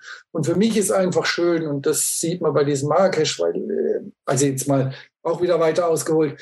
Es ist ja eine Ehre für mich gewesen, dass der Verlag auf mich zukam und gesagt hat, hey Mensch, wir machen für dich äh, eine eigene Reihe auf. Ähm, hast du da Lust drauf? Und weil ich eben gedacht habe, es gibt schon noch ein paar alte Sachen, die ich gerne äh, nochmal verändern würde, mit ab und zu was Neues, da ist es ja toll. Und deswegen macht es auch Spaß. Und da war aber von Anfang an klar, das soll in diese Deluxe-Ecke rein ich darf mich da austoben. Ich muss nicht irgendwie sagen, okay, ah, jetzt hier dürfen es nur 20 Karten sein und bitte nur fünf Holzklötzchen oder so irgendwas, sondern hm. ich mache und das, was es kostet, kostet es hinterher. Jetzt sind wir wieder beim barocken Teil äh, und da tobt man sich dann tatsächlich auch aus äh, ein bisschen. Ja. Das ist für mich ein, auch eine Chance, äh, was man vielleicht nach außen nicht so sieht, dass ich mich da auch nicht so sehr beschränken muss, weil das ist Alltag bei anderen Sachen, dass natürlich der Verlag sagt, okay, er will in die Breite und viel verkaufen und dann darf der Preis eben nur so und so hoch sein und äh, muss auch noch ein gutes Spiel sein und dann muss man sich eben begrenzen. Und von daher ist es schön, auch für die City Collection neue Sachen entwickeln zu können. Was aber nicht heißt, dass es jetzt immer so opulente Dinger werden. Also äh, bloß wenn man es entwickelt, kann man sagen, okay, das kann ich doch noch reinpacken, weil es das Spiel besser macht und ich muss mich jetzt da materiell nicht begrenzen. Ja, ich denke, das ist jetzt auch so ein Selbstläufer. Die Leute erwarten das, äh, die gewisse Mechanik und Thema mit der Ausstattung. Also das ist ja gern gesehen aktuell. Ähm, es sind ja auch so Spiele wie von Eagle Griffin, also von, von Lacerda, wo man auch mal so, oh, Lacerda und Eagle Griffin und die, die, die sind so toll, die Spiele. Und das ist jetzt tatsächlich auch ähm, so, dass die Leute das auch akzeptieren und sagen, so ein Spiel kann mal teurer sein, weil das Material ist halt gut und die Leute zahlen es dann auch letzten Endes. Und äh, ich verstehe das da voll und ganz, was du da sagst. Also dieses äh, nicht einschränken müssen, sondern dass das auch zu deinen äh, zu deinen äh, Konditionen dann geschieht, dass das, wie, dass das Spiel aussieht, wie es dann am Ende aussieht, dass du auch wirklich sagst, das ist so gut, damit bin ich zufrieden. Das ist ja am Ende auch im Prinzip das, äh, wo man darauf hinarbeitet, ne? dass man nicht sagt, ich muss es in fünf Jahren nochmal neu überarbeiten, weil irgendwie hat mich da doch was gestört. Es hört sich sehr, sehr gut an. Es hört sich sehr, sehr gut an, dass da auch noch einiges kommt und einiges äh, zu erwarten ist. Ja, definitiv. Und, und was ich da noch ergänzen möchte, weil ja jetzt zuerst tatsächlich äh, nichts da rausgeliefert wird, ist ja Cusco und ähm, Vienna. Ähm, mhm. Rework von Bora Bora und Rework von La Isla. Das ist so ein Punkt. La Isla früher, das, das war einfach in Anführungszeichen vermurkst, äh, materialtechnisch schon Alea. Und da hatte ich große Hoffnung und das macht mir heute noch einen Riesenspaß.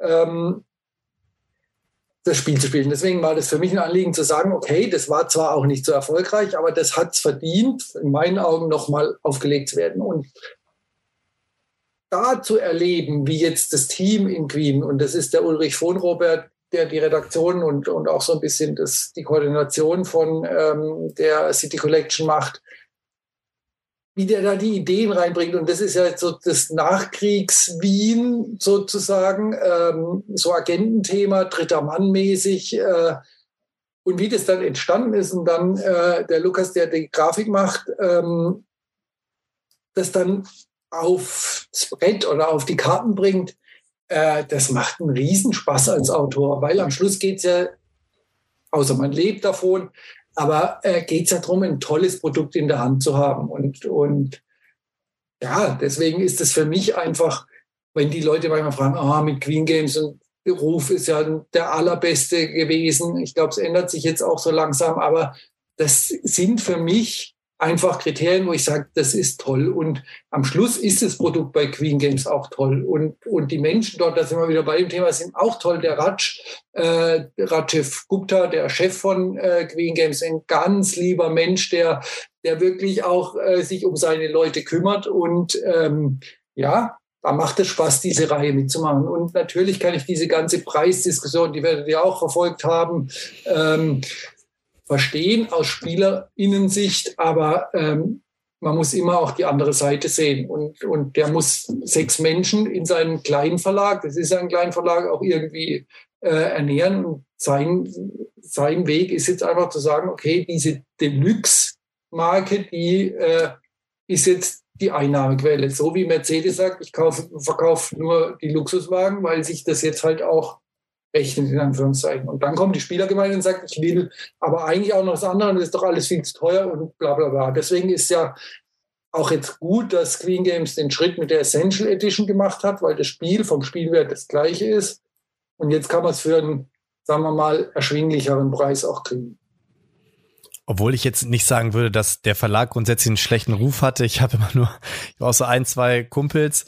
Äh, man schmunzelt immer, ähm, weil man immer das Gefühl hat, dass äh, Queen Games irgendwie, deswegen fand ich das so spannend, weil du gerade noch über die Grafik und über das Design geredet hast, äh, zumindest eine Zeit lang hatte man immer das Gefühl, dass irgendwie das Artwork immer sehr ja, sehr homogen irgendwie ausgewählt wurde. Ne? Man konnte anhand der Schachtel ohne das Logo als bestimmt ein Spiel von Queen Games. Das war, das war eher so das Ding. Aber sie hatten ja jetzt nicht äh, irgendwie viele schlechte Titel. Also ich kann mich noch erinnern, zum Beispiel Escape fand ich damals super. Da kann ich mich noch erinnern an die, auf die Messe, äh, an die Messe, an der es rausgekommen ist. Das wurde super verkauft. Die Leute fanden es gut und ähm, ja, habe ich auch noch sehr lange in meinem Regal gehabt. Ne? So allgemein sind natürlich so Realtime-Games immer so ein Ding, da ecken ja viele an. Ähm, ich find's immer super, aber na ja, also ich find's gar nicht so tragisch. Ähm, ich ja, ja, das, war, das war, kam ja noch aus der Zeit, als man sagte, ich kaufe kein Queen Game Spiel, weil ein Jahr später wird es dann verramscht. Ja, äh, ja. Dieser Preispolitik, was fünf Jahre später alle anderen auch gemacht haben. Und äh, da muss Queen Games selber äh, auch sagen, warum das so war, weil die mit großen Kaufhausketten gearbeitet haben und gar nicht Queen Games gesagt hat, wir verramschen das, sondern die Kaufhausketten haben dann das Zeug rausgehauen, äh, wo, wo die gar keinen äh, Einfluss drauf hatten. Mhm. Aber daher kam so dies, dieser Queen Games Ruf und natürlich mit der Grafik. Ähm, das ist schon so ein bisschen, wie soll man das sagen, konservativer, biederer oder klassischer oder so mhm. Spielegrafik, die hat sich natürlich jetzt in den letzten fünf Jahren, würde ich mal sagen, ja, vielleicht auch schon ein bisschen länger, grundlegend geändert, weil, weil natürlich der Markt viel internationaler ist und ich glaube, äh, Illustratoren außerhalb von Deutschland sich auch mehr trauen oder Verlage außerhalb von Deutschland viel mehr sich trauen, auch mal was ganz anderes zu machen. Und deswegen äh, erscheint natürlich der Eindruck, oh, das ist so ein bisschen oldschool oder altbacken, irgendwas in der Richtung. Ähm, und also es geht jetzt für mich auch gar nicht darum, Queen Games zu verteidigen, aber also ich kann das nachvollziehen und, und es ist eben so in der Konnotation, dass Queen Games manchmal schräg angeguckt wird. Und ich finde aber, dass die wirklich auch viele gute Produkte gebracht haben, gerade im Familien- oder unteren Kennerspielbereich. Luxor, äh, Raja of the Ganges, mhm. ähm, Runestone. Kingdom Builder. Kingdom, Kingdom Builder, Builder auch, ja, Spiel das, des Jahres. Äh, das, das habe ich immer noch, auch in meinem Regal.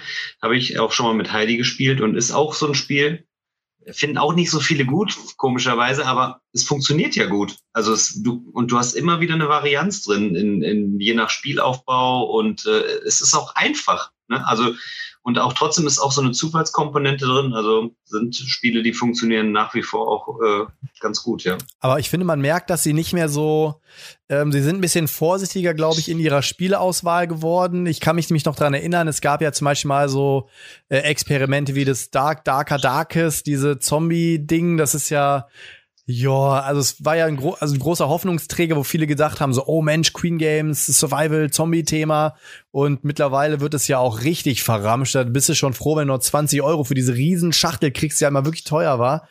Ähm, ja, schade eigentlich. Also es, äh, ich habe es leider auch nie gespielt. Ich hatte es mal irgendwie hier, weil ich es jemand verkaufen sollte, aber sah cool aus, sah spannend aus, aber ich habe halt auch an vielen Stellen gehört, dass halt leider nicht das äh, irgendwie gehalten hat, was versprochen hat. Aber lass uns mal so von äh, Queen Games weggehen.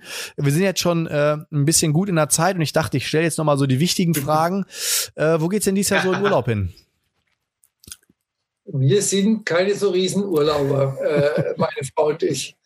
Aber was wir sehr gerne tun, ist wandern gehen. Also, Geil. Also, äh, ist ja voll uncool vermutlich. Nein, überhaupt nicht. Ich bin äh, äh, tatsächlich äh, absoluter Wanderfan. Und weil wir äh, ungern sehr weit mit dem Auto fahren wollen und fliegen eigentlich eher selten oder auch kritischer beäugen jetzt, gehen wir da, äh, wir sind ja hier in Süddeutschland, äh, so am Bodensee, Bregenzer Wald, ähm, Vorarlberg, gehen wir ab und zu mal hin und äh, machen da unsere Touren und das ist total schön. Ja, Aber meistens auch nicht so lang. Also das ist ja auch so ein Punkt, ähm, in der Position, in der ich nun mal in meiner Schule bin, äh, ist ja nicht mehr so ganz typisch die sechseinhalb äh, Wochen Ferien. Also da geht es dann auch ein bisschen kürzer. Von daher muss ich auch ein bisschen was in der Schule machen. Und dann muss ich natürlich äh, spielen und Spiele erfinden und Ja, vielleicht begegnen uns ja mal. Ich bin ja geborener Schwabe, wie man hört. Ich komme ja aus dem Ländle und äh, geboren, äh, ich äh, waschechter Häfler, ja, Bodensee, Friedrichshafen, da komme ich von weg, da habe ich auch noch Familie. Und äh, deswegen okay. ist mir die Region sehr gut bekannt. Und eigentlich, ich war ein bisschen traurig, ich wollte eigentlich jetzt zur Spiel doch nach Friedrichshafen. Ähm, ich bin froh, dass sie eigentlich gesagt haben, dass sie nächstes Jahr wohl wieder stattfinden wird, weil dieses Jahr habe ich es leider nicht geschafft. Aber äh, Familienbesuch steht noch an.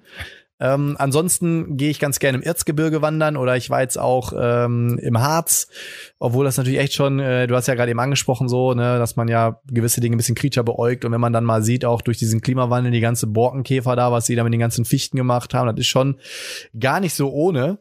Ähm, aber insofern Wandern ist ziemlich cool, finde ich. Und ich habe, es gibt noch einen anderen äh, Kanal und zwar Meeple King. Und äh, mit dem Gordon habe ich nicht mal gesprochen und der sagte auch so, Mensch, äh, wir wollen eigentlich so nächstes Jahr zehn Tage irgendwie Survival wandern in Schweden, da war mhm. ich sofort dabei. Ne? Also wenn ihr das macht, ich finde das richtig cool. Ich habe jetzt so eine richtige Ausrüstung hier und äh, ja, ich, ich finde, da kann man super den Kopf so frei kriegen. So ein Revival, also äh, in meiner Jugend, als ich oder als junger Erwachsener, äh, wenn dann irgendjemand gesagt hat, geh wandern, dann musste er mindestens schon 75 Jahre alt gewesen sein. Also äh, es gibt wohl immer mehr, die jetzt auch in jungen Jahren das Wandern gut finden. Und also man kriegt den Kopf frei. Und was ich überhaupt nicht kann, ist zwei Wochen am Strand liegen. Das, da würde ich mhm. wahnsinnig werden. Also äh, so viele Spiele könnte ich gar nicht auf einmal erfinden, ähm, dass da zwei Wochen lang äh, ich nur rumliegen könnte. Also ja. ähm, das ist was, also ich meine, so küstenmäßig mal wandern finde ich auch schön. Also ich habe überhaupt nichts gegen Meer, aber also Strand liegen wäre nichts für mich. Und da ist Wandern einfach, einfach schön. Ja, der Daniel ist ja eher so der äh, VIP-Urlauber, da geht's immer an den Gardasee und so und der führt dann nämlich da Jet Set live. Ich warte schon immer hier, ich gucke immer schon äh, auf mein Handy, wenn der Daniel nicht so erreichbar ist, dann warte ich immer schon auf die WhatsApp-Stories und dann sehe ich wieder nur Palm, Strand, äh, See und blauen Himmel. Und zwei wunderschöne Alman. Frauen, die da mit Berge. Berge, Berge, ja, ja. Berge und See. So sieht's nämlich aus. Ähm, geht dies ja tatsächlich wieder zum Gardasee, Ja, genau. dann, es geht jedes Jahr für dich an Gardasee, also hör doch auf, hier rumzuquasseln, ey. Ich, siehst du, wir, wir Lehrer, wir haben einfach so ein langweiliges Leben, wir machen nur das Gleiche. Ei, ei, ei, Sicherheitsbedürfnis, hohes Sicherheitsbedürfnis. Ei, ei, ei. Genau. ähm, ich würde sagen, wir sind jetzt fast durch. Ich habe ein kleines Anliegen noch. Ich weiß, das hat, hat jetzt nichts direkt mit dir zu tun, oh, Stefan, aber ähm, dem Daniel habe ich es tatsächlich schon mal geschickt. Wir haben vor, warte, Datum ist hier 22. Mai, haben wir eine wundersch oder habe ich eine wunderschöne E-Mail bekommen oder wir haben sie bekommen und die ist so unfassbar gelungen und so ähm, nett und außerdem, wer uns kennt, weiß, dass Daniel und ich auch drauf stehen, wenn wir mal den Bauch gepinselt kriegen. Wenn das für dich okay ist, dann würde ich die gerne einfach mal vorlesen äh, weil ich finde, dass das irgendwie honoriert werden muss. Und wenn wir jetzt noch irgendwie zwei, drei Folgen warten, dann geht das irgendwie mal unter. Ähm, deswegen würde ich das einmal ganz kurz aufnehmen, bevor wir dann noch mal so in den Schlusstalk reingehen. Aber äh, ich finde irgendwie, gerade wenn Menschen sich irgendwie den Aufwand machen und ich glaube, der hat da einige Minuten dran äh, geschrieben und auch das, was du gesagt hast, dieses, dass diese ähm, unsere Community durch, mit sehr vielen besonderen Menschen irgendwie zusammenhängt. Ich könnte noch eine zweite E-Mail danach vorlesen, das mache ich aber nicht. Äh, das war ein super nettes Pärchen, äh, die kommen ähm, aus oder wohnen aktuell in München und haben halt gesehen, dass ich dieses Potti-Wochenende mache und ähm, haben mir eine super liebe E-Mail geschrieben, in denen sich beide vorstellen. Dann war noch ein Familienfoto drin und Mensch und ähm, wir würden so gerne kommen, aber wir haben ein kleines Kind. Ist das denn okay? Und wenn nicht, ist das auch voll in Ordnung. Ähm, wir können ja mal über Boardgame Arena spielen, dass wir uns kennenlernen. Haben mir so ihre Boardgame Geek Liste angehangen und ich habe die sofort angerufen, habe gesagt, Leute, ihr könnt kommen, alles super. Und ähm, diese E-Mail wollte ich jetzt einmal kurz vorlesen und zwar ist sie vom Sebastian. Und, kurze, äh, warten, der Stefan ja. wollte was sagen. Kurze Frage noch. Und mein Job ist dann, euch beiden zu applaudieren, oder hinterher? So sieht's aus. Darauf, Gut. das war jetzt der Plan. Dann bereite ich oh mich Gott. schon mal vor. Oh Gott, oh okay. oh Gott. Die E-Mail ist vom Sebastian. Stefan, ich habe damit nichts zu tun. Äh, ja, ja. Die E-Mail ist von Sebastian und er schrieb Servus Potti, gute Heider. Ich heiße Sebastian und komme aus Mainz. Ich bin nicht der Typ, der großartig Kommentare ins Netz schreibt, aber jetzt hatte ich doch mal das Bedürfnis, meine Meinung kundzutun. Ich habe mit dem Brettspielhobby Ende 2018 angefangen. Durch meine zwei kleinen Kinder hat sich eine neue Bubble mit Eltern, anderen Kindergartenkindern ergeben. Durch diese lernte ich einen anderen Vater kennen, der sich dem Hobby schon länger widmete. Nach dem ersten Spieleabend, zu dem ich gähnend gegangen bin, war ich Feuer und Flamme. Ja, auch ich kannte bis hierhin nur die üblichen Spiele, Siedler, Risiko etc. Ähm, eigentlich habe ich erwartet, dass jetzt noch äh, Burgen von Burgund steht, aber dann wäre er nicht gehend dahin gegangen, deswegen geht's ja nicht auf. ähm, in einer seit dem wöchentlich stattfindenden Spielrunde haben, äh, Spielrunde haben wir schon einiges an Must-Plays und auch unbekanntere Schätze gezockt. Mit der Zeit lernte ich neben Boardgame Geek auch noch andere Plattformen kennen, über die man das Thema reflektieren und genießen kann. Aber erst Mitte 2020 habe ich durch Zufall entdeckt, dass das Podcast-Repertoire nicht zu unterschätzen ist.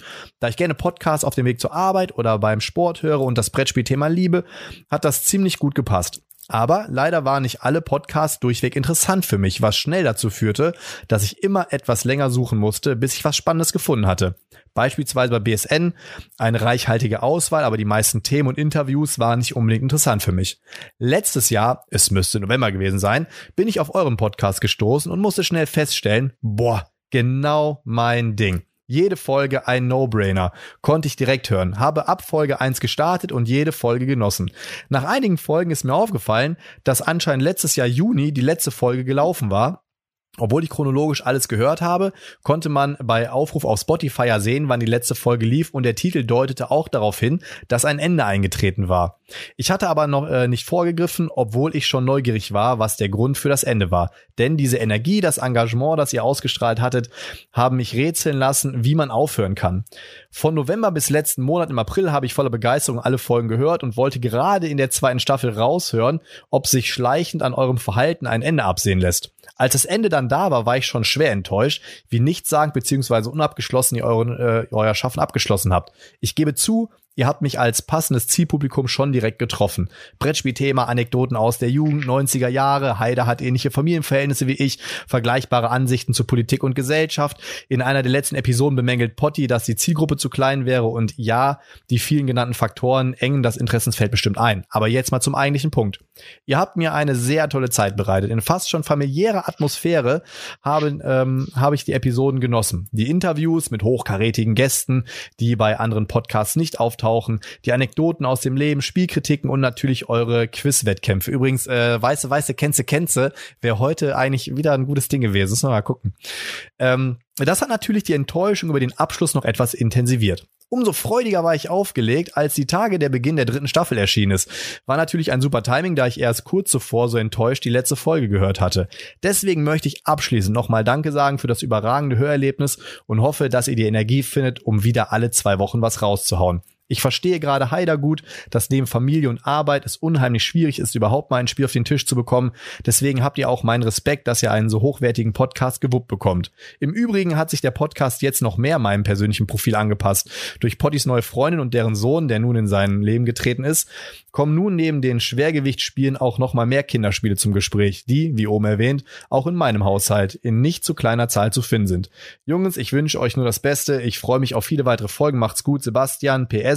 Kleiner Fun Fact. Nachdem ich letztes Jahr die ersten Folgen gehört hatte, fiel mir auf, dass ich etwa ein Jahr vorher schon mal bei euch reingehört hatte. Ich wollte was über Kickstarter hören und habe die entsprechende Folge von euch angezeigt bekommen. Nach kurzem Hören dachte ich, was babbeln die da? Das hat auch nichts mit Brettspielen zu tun und habe ausgeschaltet. Wäre ich mal lieber dran geblieben. So, Stefan, dein, Einschat dein Einsatz? so, genau. Aber, Motti, es, es, wäre nicht nötig gewesen, dass du die Mail von mir vorgelesen hast. genau, es war eigentlich Stefans Mail. So sieht es nämlich aus. So, aber jetzt ist ja die entscheidende Frage, das habt ihr natürlich sicher äh, lang und breit erklärt, warum ihr aufgehört habt, aber ich habe es leider nicht gesehen, weil ich äh, zufällig verhindert war. Warum habt ihr unterbrochen? Weil äh, Daniel andere Schwerpunkte in seinem Leben setzen musste. Ja, schwer Oder zu sagen, ja. Die, das Gesicht von Potti nicht mehr sehen konntest. Wahrscheinlich letzteres. So ein Mix, so ein Mix, so ein Mix aus allem. Nee, es war, war am Ende war es ein bisschen schwierig, dann äh, unsere, unsere Zeitpläne übereinander legen zu können. Und äh, dann wurde es schulisch dann auch ein bisschen mehr. Meine Zehner sind äh, zum Abschluss gegangen. Und äh, ja, zunehmend äh, hatte ich dann das Gefühl, dass äh, war jetzt eher nebensächlich und äh, ich musste mich auf andere Sachen dann fokussieren und konzentrieren.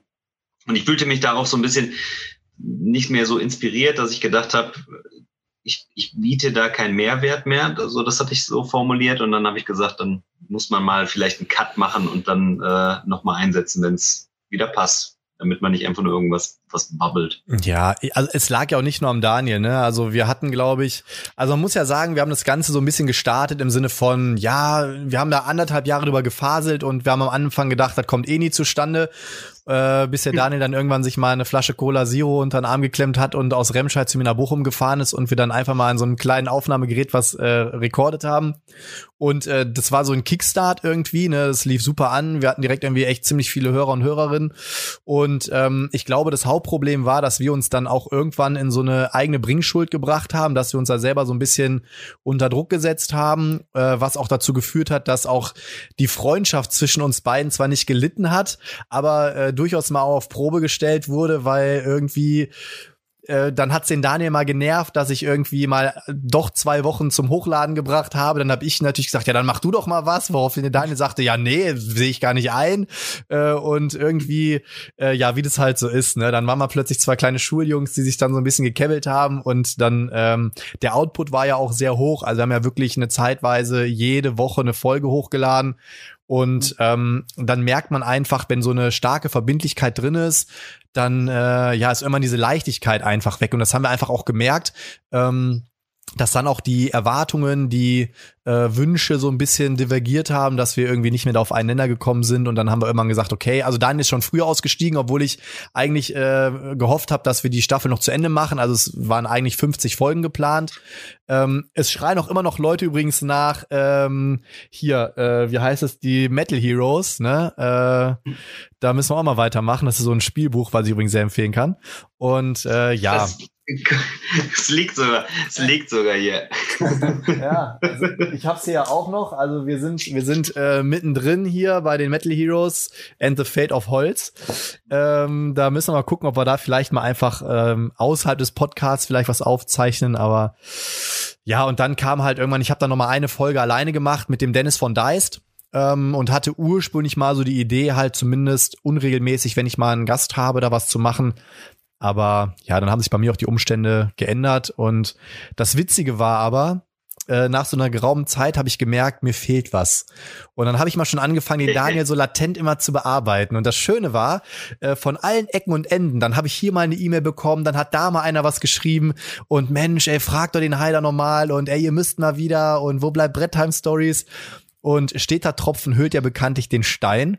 Und das habe ich immer schön brav an den Daniel weitergeleitet. Und immer so, Mensch, Daniel, guck mal. Und am Anfang mal so, ja, ja, bla bla. Und ähm, ja, und irgendwann war dann so, wo wir dann gesagt haben, ja komm, äh, irgendwie, irgendwie haben wir ja doch beide wieder Bock. Und äh, jetzt äh, sitzen wir wieder hier. so war's. So sieht das aus. Und kriegt direkt noch Spielideen. Also, Kriegt direkt wieder Spielideen, ja. Weil ihr das jetzt angesprochen habt, dieser, dieser Kreativdruck in Anführungszeichen, der sich aufbaut, wenn man eben regelmäßig was abliefern muss. Den gibt es ja in vielen Bereichen, äh, ist beim Spielen tatsächlich auch so. Und deswegen bin ich so froh, dass ich nicht davon leben muss. Oder das ist auch einer der Gründe, warum ich es eben nicht mache, weil dann nicht, nichts mehr rauskommt. Und, ähm, aber was ich sagen wollte ist, das ist ja ein Kennzeichen von euch, dass ihr bisher auch so authentisch und einfach sympathisch als Team rüberkommt. Und ähm, ich versuche jetzt nicht die Schleimspur weiterzuführen, die ich da am Anfang gelegt habe, sondern es ist tatsächlich so, das ist ja auch so ein bisschen, äh, ja, was heißt ein Alleinstellungsmerkmal? Äh, es gibt auch andere nette Teams, aber äh, dieses bisschen kappeln und äh, doch aber um die Sache gehend, also das macht euch ja aus und von daher finde ich es jetzt auch schön, dass ihr weitermacht und so tolle Gäste einladet. Tja, wir starten natürlich die dritte Staffel mit einem der besten, ja. Also wenn wir jetzt hier schon yeah. ausrutschen, dann rutschen wir auch alle aus, ne? Also. Gut. Denn schon, denn schon. Am, am, Ende ist jetzt eigentlich auch eine runde Sache, denn ich habe immer wieder an Bogen vom Burgund äh, im Podcast rumgebaggert, sodass eigentlich Potti jetzt dazu genötigt ist, das Spiel zu spielen. Ja, ich mach's, ich mach's. Es ist jetzt soweit. Ich habe mir tatsächlich vorhin überlegt, es ist ja wie bei ähm, äh, wie hieß nochmal, wie bei, wie bei Trois. ist ja auch so ein Ding. Also tatsächlich, du musst wissen, es gibt zwei Spiele, über die da, De, äh, Daniel und ich immer wieder stolpern und immer wieder drüber reden. Und das sind Trois und Bubu. Das sind die beiden Spiele, die immer Thema sind seit der allerersten Folge. Und selbst Trois habe ich mittlerweile im Regal und äh, ja, komm, fuck off, warum auch nicht Bubu? Warum, was soll der Geiz, ne? Und wisst ihr, was nächste Woche garantiert bei mir im Regal ist? Ich habe gerade bei Kleinanzeigen hier Hast Dribbelfieber Dribbel für 5 ah, Euro Verhandlungsbasis gesehen. Was? Da schreibe ich gleich. Wenn der, also, so wirst du verramscht. So wirst du verramscht. Aber dann, dann wünsche ich mir folgendes, dass du, Potti, mir schreibst, wenn du Bubu gespielt hast und dass wenn ihr Dribbelfieber oder du allein, äh, Daniel, das gespielt hast, mir auch eine kurze Rückmeldung äh, gebt. Auf, auf jeden Fall. Ja, geil, machen wir, machen wir. Das kriegen wir auf jeden Fall hin. äh, übrigens, was ich auch nochmal, und dann sind wir, glaube ich, auch fertig vor dir, was ich dir nochmal zurückspielen wollte, das wollte ich vorhin auch schon sagen, was ich an dir total sympathisch finde, dass du auch einen gewissen ähm, Eigenhumor besitzt. Also ich musste zwischendurch mal lachen, wenn du über ein altes Spiel gesprochen hast, und dann, ja, war der übelste Renner, so, ne? Also irgendwie, es gibt ja Leute, die sind da immer sehr angefasst, wenn man irgendwie äh, sowas anspricht und du nimmst das, glaube ich, auch mit Humor, wenn mal so ein Spiel irgendwie vielleicht nicht doch ganz so gewesen ist, wie du es dir gewünscht hättest. Und äh, ja, sowas finde ich super cool. Macht Spaß schön zu hören, ja. Fühle ich auch tatsächlich so. Also, äh, ja, man kann nicht immer nur Sensationen abliefern. So sieht's aus. Es sei denn, man heißt Rainer Knizio und hat 700 Schubladen bei sich zu Hause rumliegen. So. Ja. der Mann der 700 Schubladen. Der Herr Knizia ist auch ein äh, spezieller Fall. Habt ihr den schon mal äh, gehabt? Ja. Ja, ja. Er war auch schon da. War super witzig. Ja, der das, war, ja, das glaube ich gerne, ja. ja. ja. Aber der hat ja auch, ja, ja, der hat schon eine verrückte Vergangenheit. Aber das ist mit eins von Heidis Lieblingsspielen, Heckmeck am Bratwurmeck. Das ja. Spiel, also, also, das ist auch, das spielen wir rauf und runter. Also das sind ja auch, also die drei Großen, die mich geprägt haben. Also Rainer äh, Knizia, Wolfgang Kramer und, und Räuber auch. Und zwar vor Katana, der echt gute Sachen, super gute mhm. Sachen Löwenherz, eins meiner absoluten Lieblingsspiele. Ähm, und das ist unglaublich, was die für uns nachfolgende Spieleautoren da für Wege bereitet haben. Hut ab. Und äh, klar kann man über Herrn Knizia schimpfen und dass er jetzt alles irgendwie wieder verwurstet und so. Aber da, da sind wir genau bei dem Punkt, er verdient dadurch sein Geld mhm. und jetzt eben nicht mehr äh, nur noch die Perlen abliefern, sondern muss halt auch mal was abliefern, was sich verkauft. Obwohl wir da auch irgendwann mal gesagt haben, so das Ding bei ihm ist ja wirklich, ähm, er hat selten so, also für, für unser Verständnis, oder mein Verständnis, selten so ein Ding, was so richtig ballert, aber die Dinge gehen halt und die sind immer okay und die funktionieren immer, wie der Deine so schön gesagt hat, die sind mechanisch einwandfrei und ähm, da machst du grundsätzlich, wenn, dann, wenn man sagt, hier, da kannst du den Kniez ja, da machst du ja grundsätzlich erstmal nichts mit verkehrt, ne? So. Also er ist ein Vollprofi, auf ja. jeden Fall. Also und, und ähm, hat er auch drauf. Und was der für innovative Ideen auch damals tatsächlich in der Zeit gebracht hat, ja. Wahnsinn, Wahnsinn. Also wirklich toll. Ja. Und für die Zeit, ne, macht man sich heute keine Gedanken, weil heute kannst du einfach alles machen, alles ausprobieren und im schlimmsten Falle machst du einen Kickstarter raus und dann äh, findest du immer eine Zielgruppe. Aber damals war es, glaube ich, noch nicht mal so einfach, ähm, innovativ zu sein und äh, was ganz anderes auszuprobieren, weil die Leute äh, bestimmte Erwartungen hatten an, an Brettspiele. Ne? Und das, das muss man tatsächlich auch sagen. So, so Pionierarbeit würde man dann wahrscheinlich sagen. Ja, war es tatsächlich. Ähm, und was ja heute jetzt der Fall ist, ist natürlich jetzt auch 15 Jahre später, aber dieses, was viele machen, hier Bausteine zusammensetzen und dann wird was Schönes draus und da kann auch wirklich was Schönes draus werden, ob das jetzt Anak ist oder Dune oder was auch immer. Ähm, aber dieses innovative Neue, das, das kommt seltener, sage ich mal. Und das hat er in der Zeit hat er einen neuen Mechanismus nach dem anderen rausgebracht. Ja. Also was, was, er an Auktionsmechanismen rausgebracht hat, unglaublich. Taj Mahal von Alea, ein sensationelles Spiel. Man hasst sich hinterher ähm, als Spielerin und Spieler, aber, aber wirklich, also unglaubliche Dinger. Von daher Hut ab. Ja. Dann muss man auch in Kauf nehmen, dass er heute jetzt sich selber ab und zu mal kopiert und damit Geld verdient. Ist okay. Also auch weil du jetzt gerade nochmal angesprochen hast, ne, ähm, ist ja leider vor kurzem verstorben, auch ähm, Täuber mit auch Siedler, auch, ne, muss man ja wirklich sagen, das sind Spiele, die waren so einzigartig in dem Moment, wo sie gekommen sind, dass sie halt wirklich jetzt die Zeit überdauern. Man kann sich natürlich jetzt hinsetzen und sagen, na ja, es gibt immer diesen schönen Spruch, das Spiel ist vielleicht nicht gut gealtert, aber es hat immer noch eine so große Fanbase und erst gestern habe ich irgendwie auf Facebook wieder gesehen, da bin ich in so einer ähm, Spielegruppen Hannover Gruppe ähm, noch irgendwie aus alten Zeiten und selbst da wieder, Mensch, ich würde gern mal wieder öfter Siedler spielen und zack, zack, zack, direkt sechs, sieben, acht Leute, ja klar, bin ich dabei, ja, können wir super, wann nächste Woche und ähm, für mich war das so, da war ich äh, auch super klein noch, ich glaube, wie alt war ich denn da? Ich glaube, äh, 95 ist er rausgekommen. Ich glaube, 96, da war ich neun oder zehn. Und da bin ich damals mit der evangelischen Jugendgemeinde, ja, äh, bin ich mit der Katakombe, so hieß das bei uns. Da sind wir auch an den, ähm, äh, an den, nicht an den Chiemsee, sondern an den Schliersee gefahren. Und da werde ich, werde ich nie vergessen, wie ich dann irgendwie in dieses Teamerzimmer reingelaufen bin und der baute gerade Siedler von Katan und sagt, komm, setz dich mal hin, spiel mal mit. Und äh, kurz danach nach Hause kommt, gesagt, Mama, wünsche ich mir zu Weihnachten so, ne? Also es war, war einfach gut so. Ja, ja, auch, also, äh, nee, wir wollen ja jetzt Schluss machen. Also, man hat sich irgendwann dran satt gespielt, tatsächlich, aber zu mhm. der Zeit war das mit diesem Handeln eine neue Form von Interaktion, was es vorher nicht gab, was die Leute an den Tisch geholt hat. Und jeder konnte mitmachen und ah, ja, unglaublich bewundernswert. So wie bei Burgen von Burgund, ne? Wird auch nach, nach, nach über Komm, zehn ey. Jahren immer noch ein Dauerbrenner. Ähm, und in zehn Jahren setzen wir wieder hier im Podcast und dann gibt's die, äh, weiß ich nicht, wie vierte Anniversary Edition. Potti, äh, nicht labern, der, spielen. Der dritte oder vierte Kickstarter über Awaken Realms ist dann gelaufen und äh, dann trägt der also, Stefan nur noch, nur noch eine goldene Brille, du.